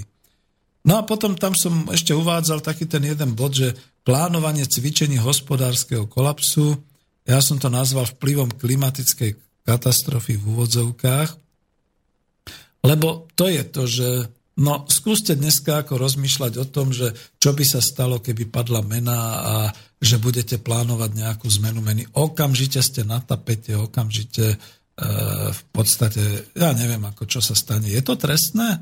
Ťažko povedať, ako že by sa toto udievalo, ale ako keď niekto začne plánovať hospodársky kolaps vplyvom klimatickej katastrofy. To je dokonca želateľné a neviem, či to plánujeme, alebo či vôbec vieme, u nás takto si e, rozpracovať nejaké nutnosti a nejaké kroky k tomu, že by sa stalo. No mali sme tu katastrofu v Tatrách, keď skutočne Vychrica urobila tie obrovské polomy. Občas máme nejaké požiare. Máme teraz dostatok tých povodní, takých tých, že proste príde mrak, zaprší to na dedinu, vyleje sa potok, zničí to veľmi veľa. No ale povedzme si, že by to trvalo Monzumovo, tri týždne, tri týždne dlhodobo po celom Slovensku, alebo že by vypukli požiare ako v Kalifornii, alebo že by proste boli výchrice, nebodaj naozaj nejaké tornáda. Čo spraví Slovensko? Do jedného týždňa klakne a bude žiadať o medzinárodnú pomoc. To už nehovorím o tom, že chvala Bohu, nie sme, hádam, v nejakom tom pásme zemetrasenia alebo podobne nie sme momentálne usporiadaní. Ja si vážim napríklad také veci, čo robil, teraz ho pochválim a budem na tapete zase ja, minister Kaliňák, ako minister vnútra a podobne, že teda predvádzal tam určité kroky ako tých múrov proti emigrantov, tých pojazdných a proste tú pripravenosť a tak ďalej. Ale moja otázka smeruje ďalej. A sme takto pripravení aj na rozsiahle lesné požiare, sme takto pripravení aj na povodne, sme takto pripravení na výchrice, prípadne na zimné e, fujavice, kde skolabuje doprava a skončí nejaká distribúcia a podobne. Máme na to nejakú armádu, máme na to nejaké vycvičené zálohy, ktoré by sa o toto starali. Vieme body zásobovania, vieme body, kde by sa ľudia mohli schádzať do nejakých tých stredisk, tak ako to vidíme E, niekde v Spojených štátoch, že potom naozaj spia v tých telocvičniach a divadlá a podobne. Vieme to, dokážeme, máme to? A ak to máme, prečo je to utajené? Pred kým to utajujeme pre Boha? To by malo byť známejšie ako rôzne tie farmy a rôzne tie celebrity, ktoré sú každodenne v mass médiách premietané. No tu je bodka, pretože tu mi ide naozaj o to, že ja si spomínam zo svojej trošku až pedagogickej praxe, že keď som na kurzoch pre mladých študentov, druhý, tretí ročník, e, mal takú prípadovú štúdiu, kde sme sa hrali na to, že čo by ste robili ako manažéri, keby vznikla mimoriadná situácia, záplava v tej vašej obci a ako by ste reagovali. Nemáte telefón k dispozícii, žiadny mobil, musíte sa spolanúť na linkový telefón, musíte mať nejaký bicykel alebo auto, ktorým teda budete zabezpečovať nejaký kontakt a tak ďalej. No bolo to hrozne smiešne pre tie decka. Ja to ako úprimne samozrejme viem, pretože všetci sa spoliehajú na príchod helikoptéra, na proste okamžité svetové zásobovanie a takéto veci. Nič také sa nebude konať. To znamená, my sa musíme naozaj vedieť pripraviť sami pre seba na svoju záchranu, pretože naozaj je to tak. Pomôžeme si iba sami a až potom, potom, potom sa nejaká tá administratíva rozkýve a pošle nám nejakú pomoc alebo podobné veci. Tuto by som to rád končil, lebo je zase ďalšia nejaká 15 minútovka. Nechcem pokračovať ďalej. A keď som vás povedzme sklamal, že nehovorím o veľmi konkrétnych veciach, myslím si, že toto je veľmi konkrétna vec, čo som spomínal, pretože k tomu sa potrebujeme naozaj dostať a k tomu potrebujeme aj povedzme ako nejaké pracovné skupiny alebo ľudia si vytvoriť takýto plán, ktorý by v tomto prípade nebol ani ideologický, ani vojenský, bol by hospodársky. E, Martin mi tu avizuje, že je niečo, neviem, či telefon alebo mail. No, nie, máme mail v našej poštuvej schránke. Tak, počúvam. Dobrý večer. Hovoríte síce o inej téme, ale chcel by som vás poprosiť, keby ste na stránkach Slobodného vysielača mohli umiestniť tlačivo, ktoré by sme si mohli sami vytlačiť a zbierať medzi občanmi podpisy proti predaju slovenskej pôdy zahraničným záujemcom. Alebo mi prosím pošlite takéto tlačivo na moju mailovú adresu. Zároveň by bolo vhodné uviezť adresu, kam môžeme vyplnené tlačivo podpísané hárky zasielať respektíve i uviesť neskorší termín zasielania podpísaných hárkov. Ďakujem, Jozef z Novej Bani. Uh, Jozef, včera bola relácia, práve Miro Hazucha mal ľudí, ktorí boli na tej celoslovenskej konferencii prvej o polnohospodárstve a záchrane proti predaju slovenskej pôdy a teraz neviem, nedopočúval som všetko, alebo nebol som pozorný. Nebolo to tam už nejako definované alebo popisované, že kde takáto e, petícia je. Ja osobne poviem, že ja som už elektronickú petíciu podpisoval, mne ju poslal pán Jozef e, ak nie je v redakcii Slobodného vysielača, tak to zašlem, ale to je tá pôvodná petícia z roku 2014. Ja neviem, či sa môže ďalej ten zoznam rozširovať a podpisovať že by sa takto šíril, ale ja viem, čo je uznávané, že pravdepodobne uznávaná je tá e, normálna tlačená forma písomná, kde teda ľudia sa podpisujú, dávajú tam e, občianský prehukaz a takéto údaje nejaké a samozrejme si to aj musia ručne podpísať, to je asi iné a ako v tejto relácii to nevyriešime, je to dobrý názor, budem to tlmočiť aj ja ďalej, ale ja mám taký nejaký pocit, že to je v rukách tých organizátorov tej prvej celoslovenskej konferencie, plus teda Jozef Scholz ako ten, ktorý je z priamej demokracie a stará sa o tieto e, petície, o tieto veci. Ale je to dobre, ďakujem pekne. Samozrejme ide aj o pôdu a je tým plný súhlas. Viete, čo nás môže povzbudiť? No nie sme síce taká demokracia ako tá britská, ale keď proste Briti robili nejaké referendum a nejaké hlasovania a nejaké petície, tak to teda tie vládne mocenské orgány zobrali vážne. No, tu je to práve, že za prvé my to musíme sami medzi sebou zobrať vážne, čiže naozaj stá tisíce ľudí, ktorí to podpíšu a nebudú sa kašľať a nebudú špekulovať okolo toho. A potom vlastne tá naša mocenská garnitúra politická, ktorá povie, aha, tak títo ľudia naozaj toľko zozbierali, tak to je vážne, tak s týmto sa môžeme operať o hlas ľudu a použiť ho naozaj aj pre jednanie s Bruselom. Bodka. Stačí to takto? Mhm. Niekde tu, to, to, čo mám, ako tú, tú verziu pošlem, ale tak sú tu ešte aj ľudia, ktorí majú ešte bližšie týmto referendovým záležitostiam a petíciám.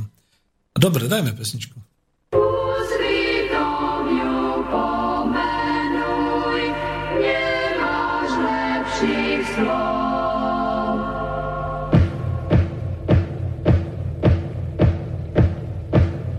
Svit môj, ťa volám básnicky na tvoju bránu.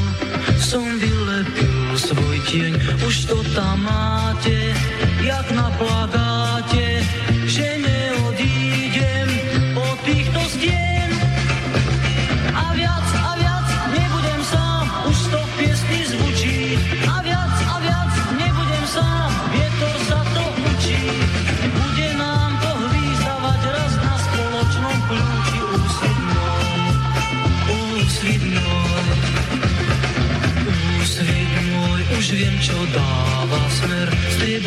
čiara. A je to škára vier,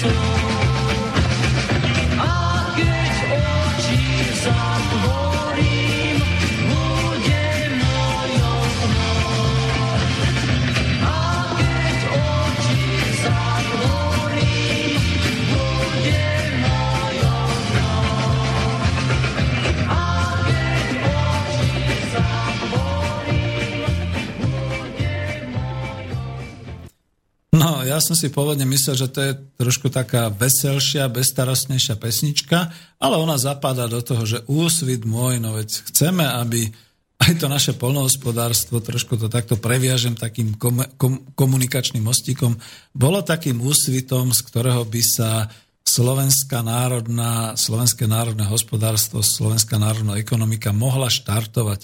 Lebo už tu naozaj toho moc vlastného nemáme a tá pôda, Dovolte mi teda, keď bola predtým ako taká tá poznámka, ten mail, len zareagovať, čak ja som bol účastníkom tej prvej celoslovenskej konferencie o záchrane pôdy a teda bolo tam to vyhlásenie, že my účastníci konferencie vyzývame štátne orgány, aby zastavili predaj pôdy a teda ako neumožnili schvalovací proces tomu zákonu o predaji pôdy ktorý je teda vraj štandardne v Európskej únii. A už to niekto veľmi ako polopatisticky vysvetloval, že ono je to krásne, pretože v tých starých krajinách samozrejme vedia o tom, že žiadny slovenský rolník, chudobný na hranici ako vôbec prežitia, si nekúpi pôdu ani v Nemecku, ani vo Francúzsku, v Dánsku dokonca nemôže.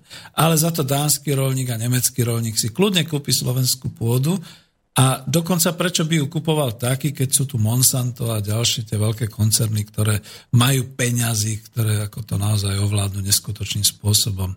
No ale nechcem pokračovať až tak v tejto téme. Stačilo, že aj tá pesnička mala byť teda také, že áno, ten základ dnes naozaj môžeme považovať a nechytajte ma za slovička, keď poviem, považujem aj ja, že naozaj polnohospodárstvo a potravinárstvo je tým základom, z ktorého sa môže rozhýbať ten bod, od ktorého sa môže odvinúť e, celá národohospodárska politika, ten, ten štart toho komplexu e, Slovenskej republiky. No a k tomu už len teda dodám toľko, že e, ono je to naozaj tak, že nik nebráni, aby mimo nejakej pracovnej doby ľudia ako odborníci sa nemohli združovať do rôznych takýchto záujmových krúžkov, odborných združení na báze občianských spolkov a združení a tak ďalej. A aby nezačali fiktívne organizovať takýto národohospodársky mobilizačný plán po svojej stránke odbornosti. To nie je o tom, že máme demokraciu, to je o tom, že e, budeme ešte hodne dlho neškodní v úvodzovkách, oproti tým bankám a tým zahraničným subjektom a dokonca aj oproti vláde, pretože veď oni povedia, no tak oni sú tam jak tí husiti, tam proste nič nemajú, majú nejaké cepy, s tými sa nám vyhrážajú, ale my tu máme tú silu, my máme tu tých rytierov, ťažkohodencov, my máme tie investície, to bohatstvo. Len niekde už treba začať. Roky, rokúce plynuli s tým, že vždy sa hovorilo, niečo musíme urobiť, Prešlo 27 rokov a už ideme až do podstaty. A vyzerá to naozaj tak, že niečo sa s Európou deje a nás to môže naozaj zachytiť ako nepripravených. No tak skúsme sa pripravovať. Predstavte si teda polnohospodárov ako na úrovni tých 8 krajov a 79 okresov. To je dohromady koľko? 88 bodov, 88 buniek, 88 kancelárií alebo proste ľudí, ktorí sa dokážu stretávať nejako a takto, keď začnú naozaj mapovať a pripravovať organizačné zázemie a doslova takú tú záložnú štruktúru si začnú plánovať pre rozvoj domácej rastlinnej a živočíšnej prvovýroby. Veď nikto nechce, aby mladý farmár dneska obetoval celý svoj doterajší prosperujúci alebo sotva ako začínajúci podnik k tomu, že to vloží do rúk nejakému národnému hospodárstvu alebo dokonca nejaké družstvo, napriek tomu, že si myslím, že tie družstva nie sú dneska tými družstvami kolektívneho vlastníctva, ale aby také celé družstvo sa odovzdalo nejak do rúk nejakému riadeniu, nejakých takýchto ale je dobré spolupracovať a je dobré definovať si, čo potrebujeme, čo chceme a ako to chceme rozvíjať. No a teraz si predstavte, že taká záložná štruktúra pre rozvoj domácej rastlinnej živočišnej prvovýroby a prepojenie na spracovateľský potravinársky priemysel sa vytvorí, nájde prepojenie na tvorcov nástrojov, strojov a zariadení pre potravinárstvo. Bolo to také zaujímavé, že ja som tak provokačne na tej prvej celoslovenskej konferencii sa pýtal tých zúčastnených, že nech skúsia zdvihnúť ruky, že či ešte niekto pozná a vie o nejakých slovenských výrobcoch tých rôznych polnohospodárskych strojov a nástrojov a tak ďalej. No nie sú. Ono sa to tu vyrába na Slovensku, ale to sú nemecké firmy, to sú také, onaké firmy, zahraničný kapitál, zahraniční investori. A čo s tým narobiť? Jedine, že znárodniť, ale to je, to je úplne iná otázka, to je úplne iná oblasť, do ktorej nechcem naozaj ísť. A my sme pritom boli v Československu natoľko vyspelé hospodárske, nejak to musím pomenovať, národné hospodárstvo, hospodársky komplex, že ja som bol, a to som skutočne nie svetkom, ale aktérom toho, že my sme dokázali všetky takéto komplexy pripraviť na e, predaj, teda ako to, to bol projekt a plus teda ako dodávky všetkého, čo bolo potrebné, ako určitý celý ucelený agrokomplex pre vtedy sovietský zväz, to boli roky 83, 84, keď teda Technopol, podnik pre zahraničný obchod, ja som tam bol ako človek, ktorý sa dostal až do Estonskej sovietskej republiky, kde sa na celom veľkom okrese pripravoval projekt veľkého agrokomplexu so všetkým od e, nástrojární, traktorovej stanice, celého JRD, teda takéhoto, myslím, Kravín všetky mesokombinát, mliekokombinát, všetky takéto veci, až po detskú škôlku a detské jasle a rodinné domy a všetko. Toto sme my dokázali. Toto dneska nedokážeme. Čiže to si musíme začať pripravovať. No a keď som s týmto začal, to všetko vlastne je naozaj v tej náväznosti na potrebné stavebné úpravy, novú výstavbu, napojenie na elektro, vodo, infraštruktúru, napojenie na cestnú, dopravnú infraštruktúru, infraštruktúru, všetky takéto veci, logistiku. Takže Máme na to a najvyšší čas je pripravovať takú mobilizačnú schému, také zázemie na deň, keď to naozaj môže rachnúť. To rachnutie, čo to znamená? No naozaj v podstate nastanú obrovské finančné problémy. Buď buchne inflácia, alebo sa z tej deflácie stane niečo mimoriadne v rámci mien.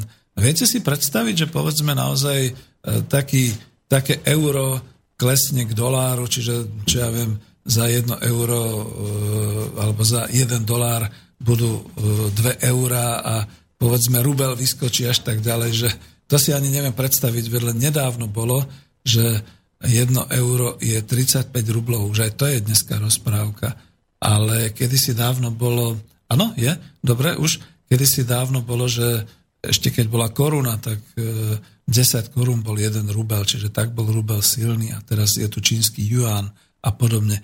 Keď toto všetko nastane, keď nastane naozaj taký ten ekonomický rozvrat v rámci Európskej únie, no tak my naozaj musíme byť pripravení. E, ten bloger Vlk, ktorý ešte ako mi dal tú myšlienku, že budeme hľadovať, nebudeme mať čo vyrábať, rachnú veľké obchodné siete, alebo nastanú totálne poruchy v zásobovaní.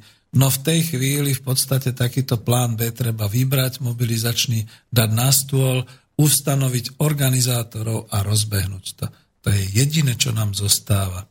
No a e, dokončím ešte a potom už bude ten mailík. Si vážim, ďakujem, že ste poslali. Zas, ak to už vláda má, e, povedzme, takéto nejaké mobilizačné prípravy, tak von s tým. Ja neviem, na čo čakáme. To je zase taká tá vec takého tajnostkárstva. Dneska už nemáme čo tajiť. My sme, nie že zlikvidovali armádu, my sme odtajnili všetko, čo ešte naši dedovia a otcovia budovali a skrývali ako Československá republika. Tu už nemáte nič čo utajovať, pretože nielen, že Google vám vidí až do zadku škaredo povedané alebo do žalúdka, ale keď e, ako viete, dneska, keď každý americký vojak tam zamlákol vďaka tým Herkulesom, čo tu polietavali a ovládali e, alebo mapovali Slovensko, ovláda topografiu slovenských dolín a vrchov. Naozaj, ak vám teda ako pozrú až do taniera cez Google, tak ako čo chceme utajovať, aké mobilizačné zázemia, ak to vláda má, to nie je, že ja vyzývam, ale proste e, inšpirujem ľudí, aby sa zaujímali o to, ako má vláda pripravené všetky takéto mobilizačné opatrenia na ten deň, keď bude zle. Lebo ako niečo nám môže hovoriť, že pripravujú sa tie potravinové balíčky. A teraz je otázka, je to iba naozaj takéto rozšafné, toto, že budeme rozhadzovať potravinové balíčky chudobným, alebo je to kompenzácia, aby ľudia držali hubu a, a neuvedomovali si, že už sme na tom nejako takto zle hospodársky, alebo čo to je? Alebo je to súčasť nejakého mobilizačného, nejakej mobilizačnej schémy? Čiže o to ide. Toto sú takéto veci. No dajme ten mail a potom pôjdeme ďalej. Dobrý deň. Zaujímal by ma váš názor na ekologicky udržateľný prevratný spôsob automatickej produkcie biozeleniny pri Malom Dunaji, pri Veľkom Šure podľa vynálezcov Jánom Šlinským patentovaného agrokruhu stroja s remeňom, s ramenom, ktorý obrába zem aj v noci. Približne dvojkilometrovej dlhej špíralovej hriadke. Zelenina je vo vynikajúcej kvalite, domáca výroba, nedochádza k degenerácii pôdy. Vynález sa dá kúpiť. Je vhodný na malé farmy pri veľmi malej spotrebe elektrickej energie Vynález dotovala aj firma Toyota. No, nie som rád takejto reklame, lebo to bola reklama. Musím to takto povedať, keby som bol vedel, tak tento mail nedám. Ale keď už je vonku, tak takto si to vypočujte odo mňa. Za prvé nepoznám, nemôžem hodnotiť. To by bolo to najľahšie, čo človek povie. Na druhej strane ja som počul o tomto pánovi a o tomto jeho vynáleze trošku také, no povedzme, nie moc pekné reči, že je to skoro ako z takej tej dielne, ako je projekt Venus a podobné veci, čiže trošku taká nejaká čudná ekologická e, geostratégia a podobne, čiže hneď k tomu mám nedôveru, lebo to nevychádza z našich zdrojov.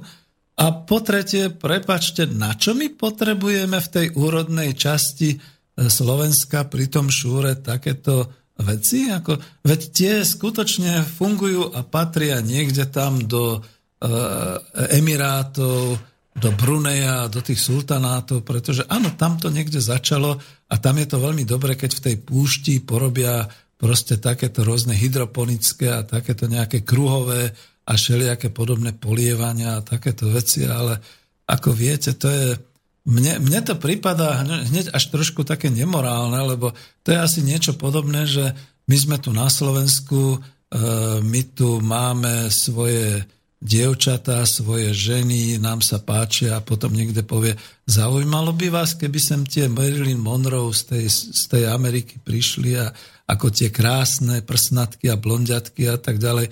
No čo by sme na to povedali? Prepačte, že sa k tomu staviam tak negatívne, ale Reagujem iba negatívne na to, že keby som bol vedel, že mail je tohoto znenia, tak proste poviem, že nie, ďakujem, to si neprosím prečítať. A na druhej strane, keď už to zaznelo, tak trošku sa musím k tomu takto vyjadriť.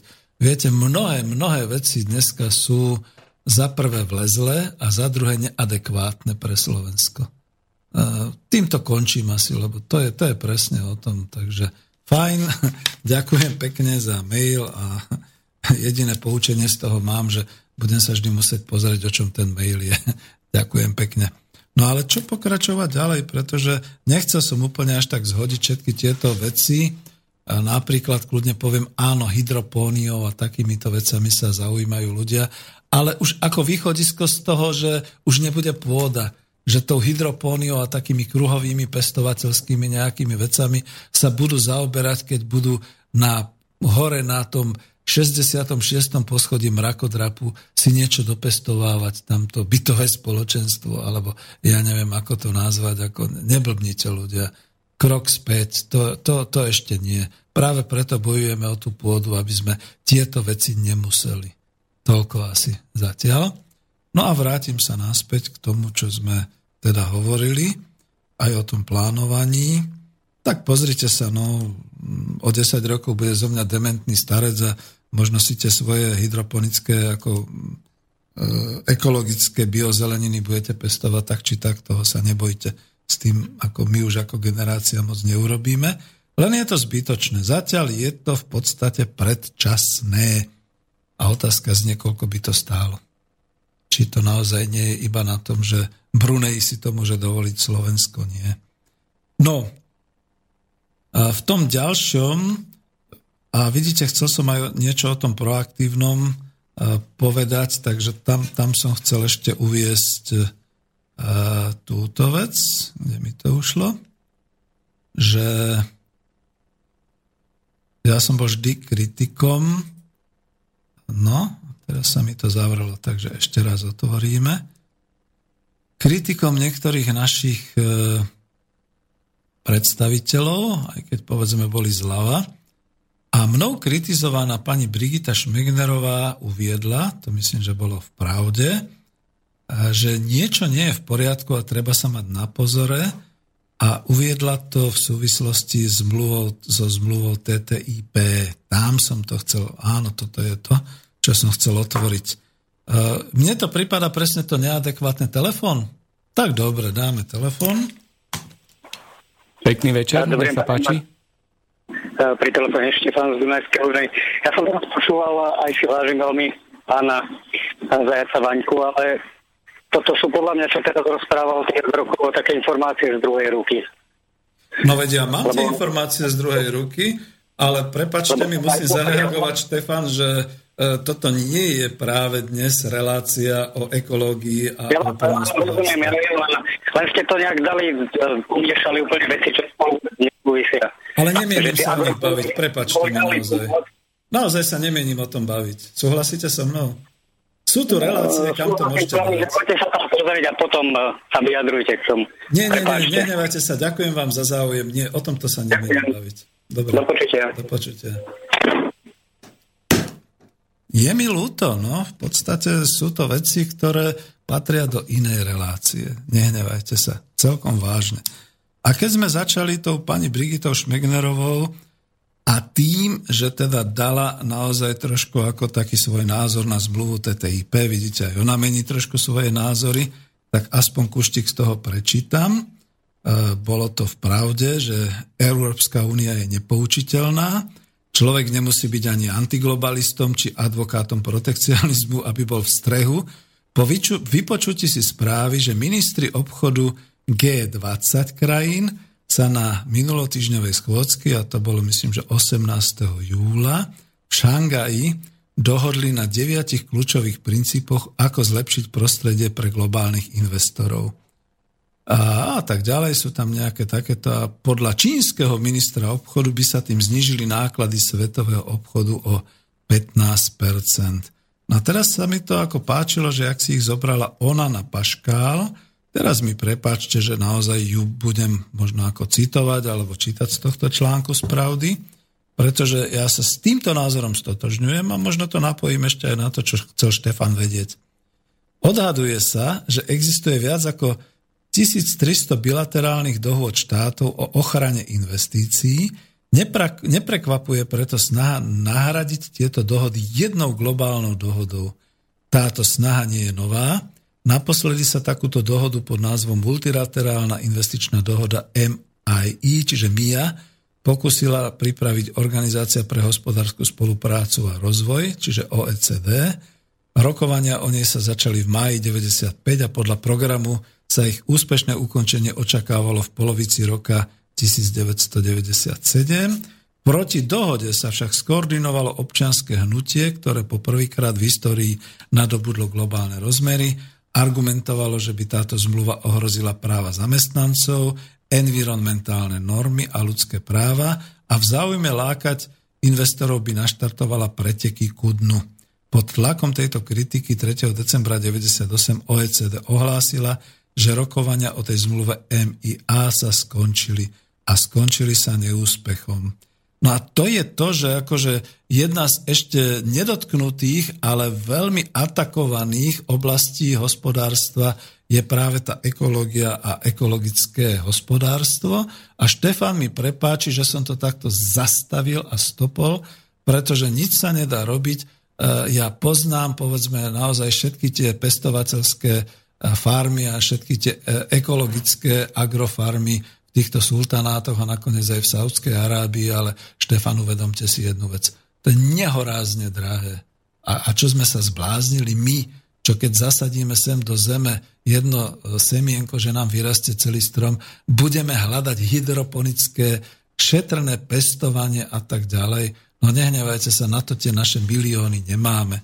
Takže tuto to uzavrem s tým, a vidíte, nechťac, pretože ste mi nahrali tou svojou poznámkou a tým mailom k tomu, že e, to som ešte ani nevedel, že to takto budem mm, musieť alebo budem môcť spojiť, že Šmegnerová presne na to e, dávala, že sú tu momentálne tlaky z týchto všetkých obchodných e, medzinárodných organizácií a z týchto umluv, ktoré pretláčajú, už lobujú títo veľkí globálni investori a ide to doslova do každej krajiny s tým, že toto musíte robiť, pretože my z toho chceme mať zisky, v úvozovkách povedané. No a ona tu uvádza potom aj TTIP a tak ďalej. Napríklad pri rokovaniach o kanadskej zmluve CETA, píše pani Smegnerová, preberala Európska únia iniciatívu a tlačila partnerov do čo najrychlejšej liberalizácie, bez ohľadu na dôsledky. Nie je pravda, že liberalizácia je výhodná pre každého, produkuje výťazov a porazených. Z pravidla je to tak, že výťazy tvoria symbolické 1%, ktoré sa o výhody nie je ochotné deliť so zvyšnými 99%.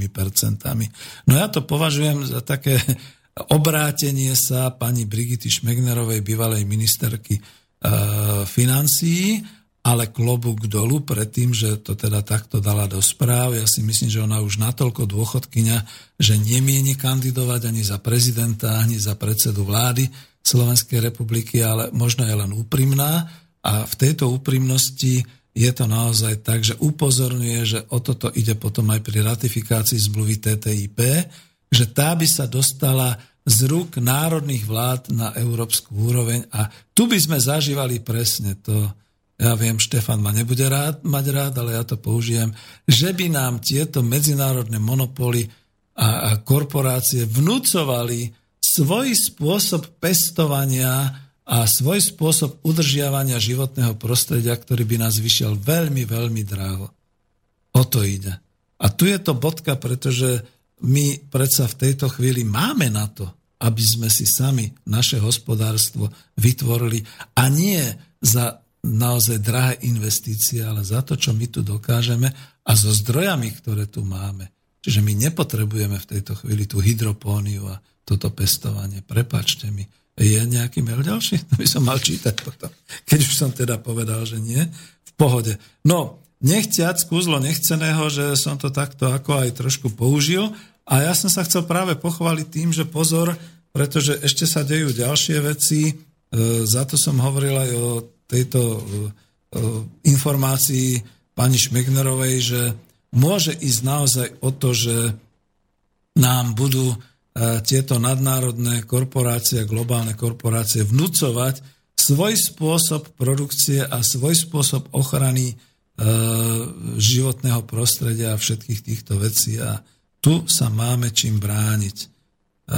Ja ešte skúsim z tej uspokojiť vás, že ako e, to, čo bolo v definované. Áno, no tak toto je ono z tej celoštátnej konferencie o proteste proti predaju pôdy.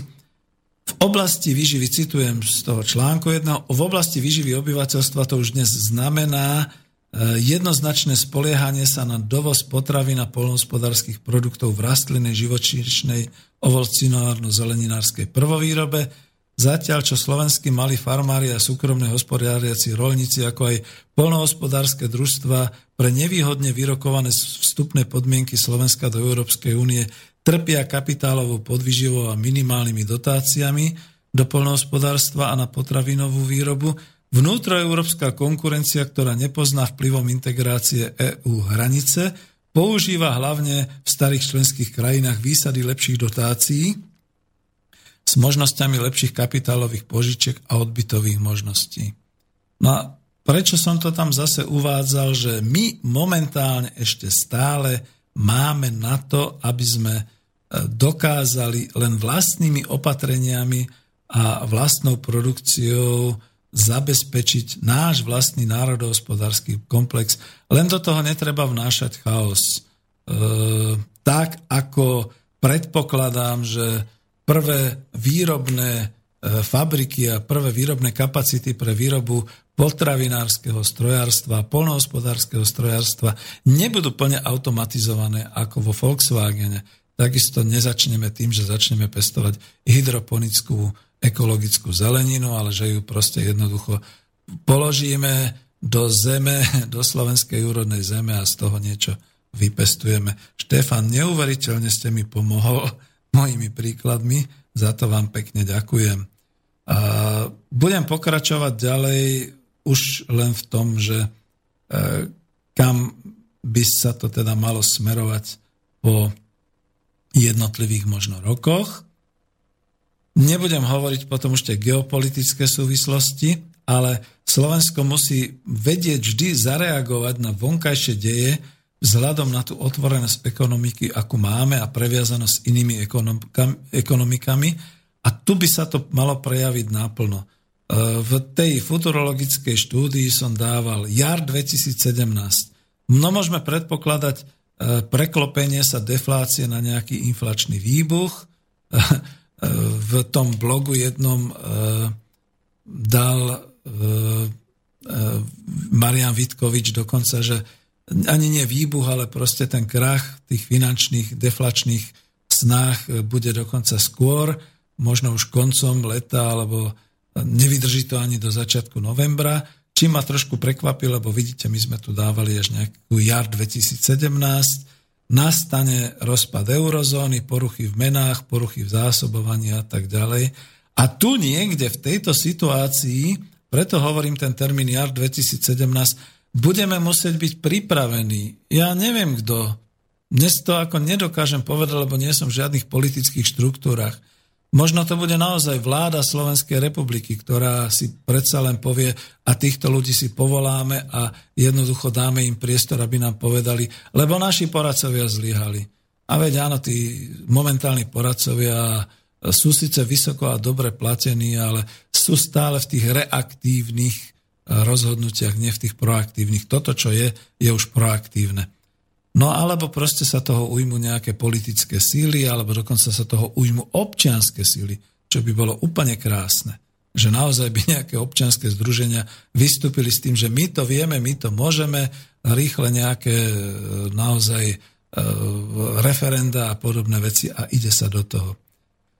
E, tým pádom by došlo k tomu, že už v roku 2017 by sa Slovensko rozhodlo uskutočniť naplno ten svoj plán B, tak, ako sme to tu definovali, že by bola slovenská spoločnosť na to už aj mediálne pripravovaná. Rozvinuli by sa tie centra pre národohospodárskú tvorbu. E, minulý, e, e, teda v tej minulej relácii som niečo hovoril o tých klástroch, že ako by to malo byť. Ale použijem ešte aj niečo iné. Keď som objasňoval klastre, nájdete si to v 35 relácii, teraz len dodám, že takéto hospodárske okruhy, E, vertikálne, horizontálne mali predsa Japonci, a už som to tiež spomínal niekde e, v reláciách ekonomickej demokracii, v podobe toho, že sa to nazývalo Keirecu a Zaibatsu. Boli to firmy, ktoré si vzájomne odoberali a dodávali v rámci tých reťazcov svoje výrobky a financovalo sa to zvnútra ekonomiky. To znamená, že to nie je nič takého, čo by bolo v science fiction, čo by sme my nedokázali že by sa rozvinuli finančné a rozvojové odborové strediská podľa jednotlivých odborov výroby a technológií, že by začali nejaké koordinácie, mobilizačné bilancie výroby a dodávok a jednoducho každý ekonom na úrovni stredného manažmentu dnes v podnikoch vie bilancovať, vie skutočne narábať s týmito e, číslami a vie to e, uskutočniť.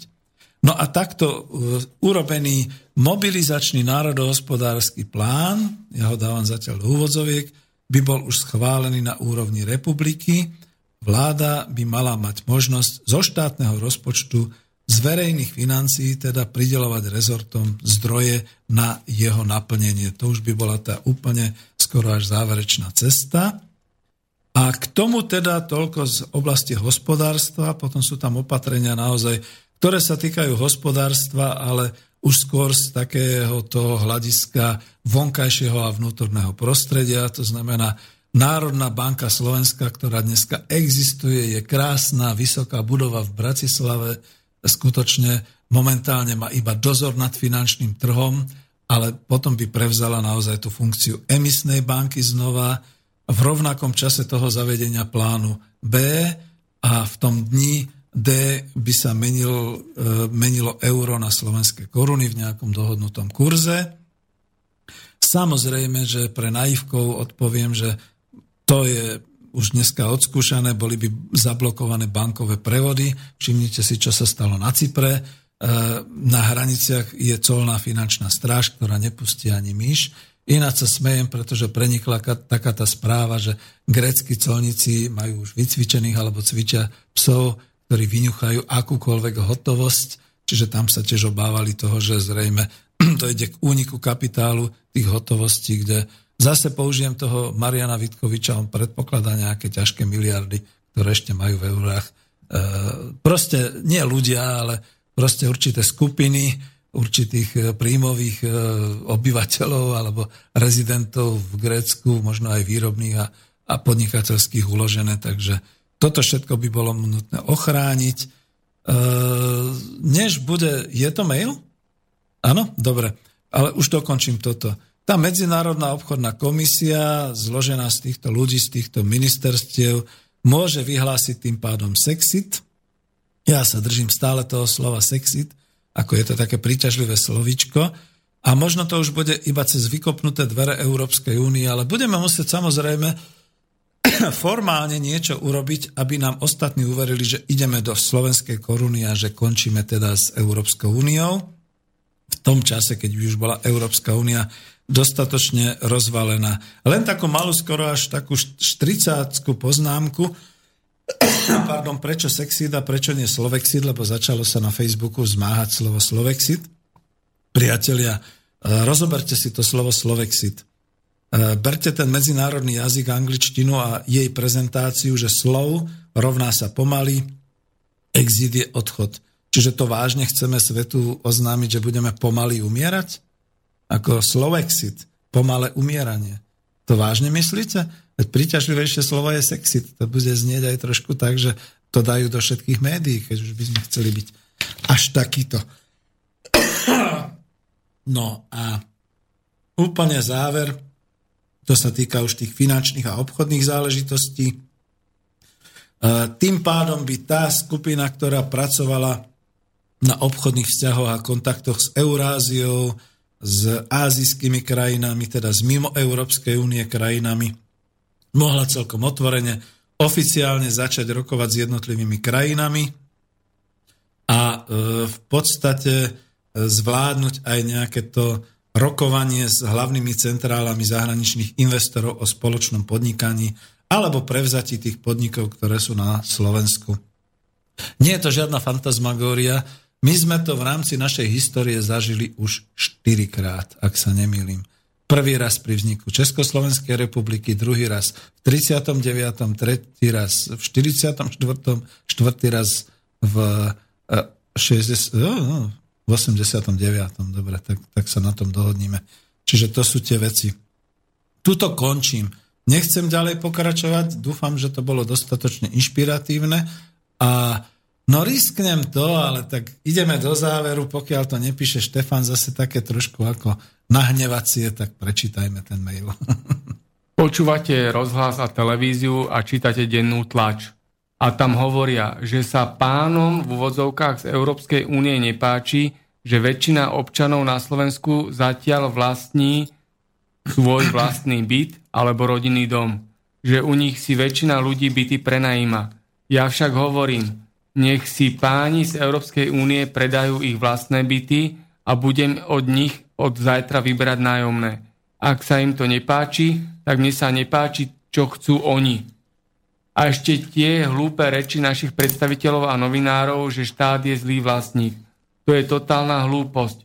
Veď štát je náš otec, alebo starý otec. A ten predsa nepovie, pán Hronský, dávam vám, predám vám za pár eur byt mojich synov a vy začnite od neho od zajtra vyberať nájomné. A keď prídete o prácu, tak ho z bytu vyhoďte. To iba naši politici a samozrejme i úradníci sú predajné šlapky. Dobre, všetko, hej? No ešte tu je taký dodatok. Veď sa pozrite, ozval sa vám niekto napríklad z ministerstva polnohospodárstva, či pôdohospodárstva, či ministerstva životného prostredia? No, pre nich nie sme zaujímaví, začnem od konca, pretože oni majú svoje problémy a svoje veci a svoje záležitosti. A ono to bude zatiaľ tak, pokiaľ skutočne sa neprevalí tá letná letargia do horúcej jesene, keď naozaj polnohospodári výjdu do Bratislavy pred vládu alebo proste začnú blokovať cesty. No a teraz mi už naozaj môžu ubližiť nejakí tí ľudia, ktorí povedia, že vy ste to začali, vy ste to tam oznámili.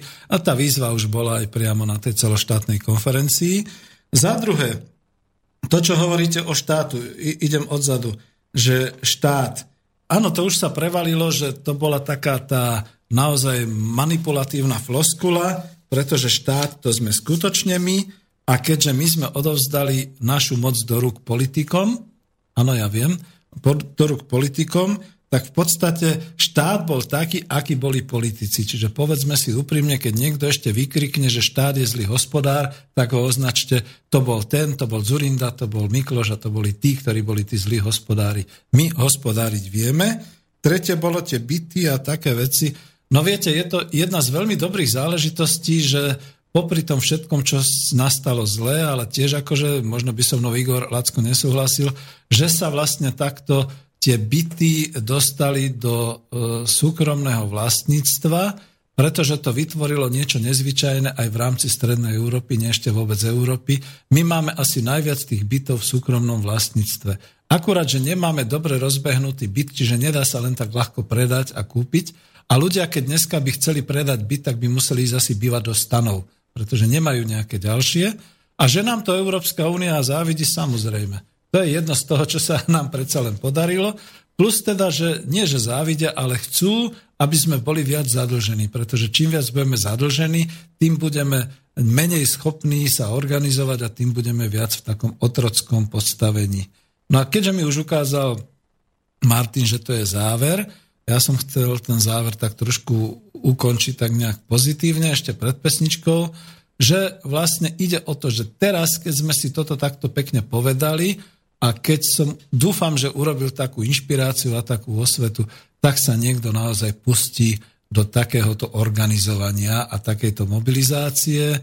Po mne to ovšem nechcite, ja už som naozaj v 60 Ďakujem vám veľmi pekne, že ste počúvali a stretneme sa zase o dva týždne. Do počutia a ďakujem aj Martinovi.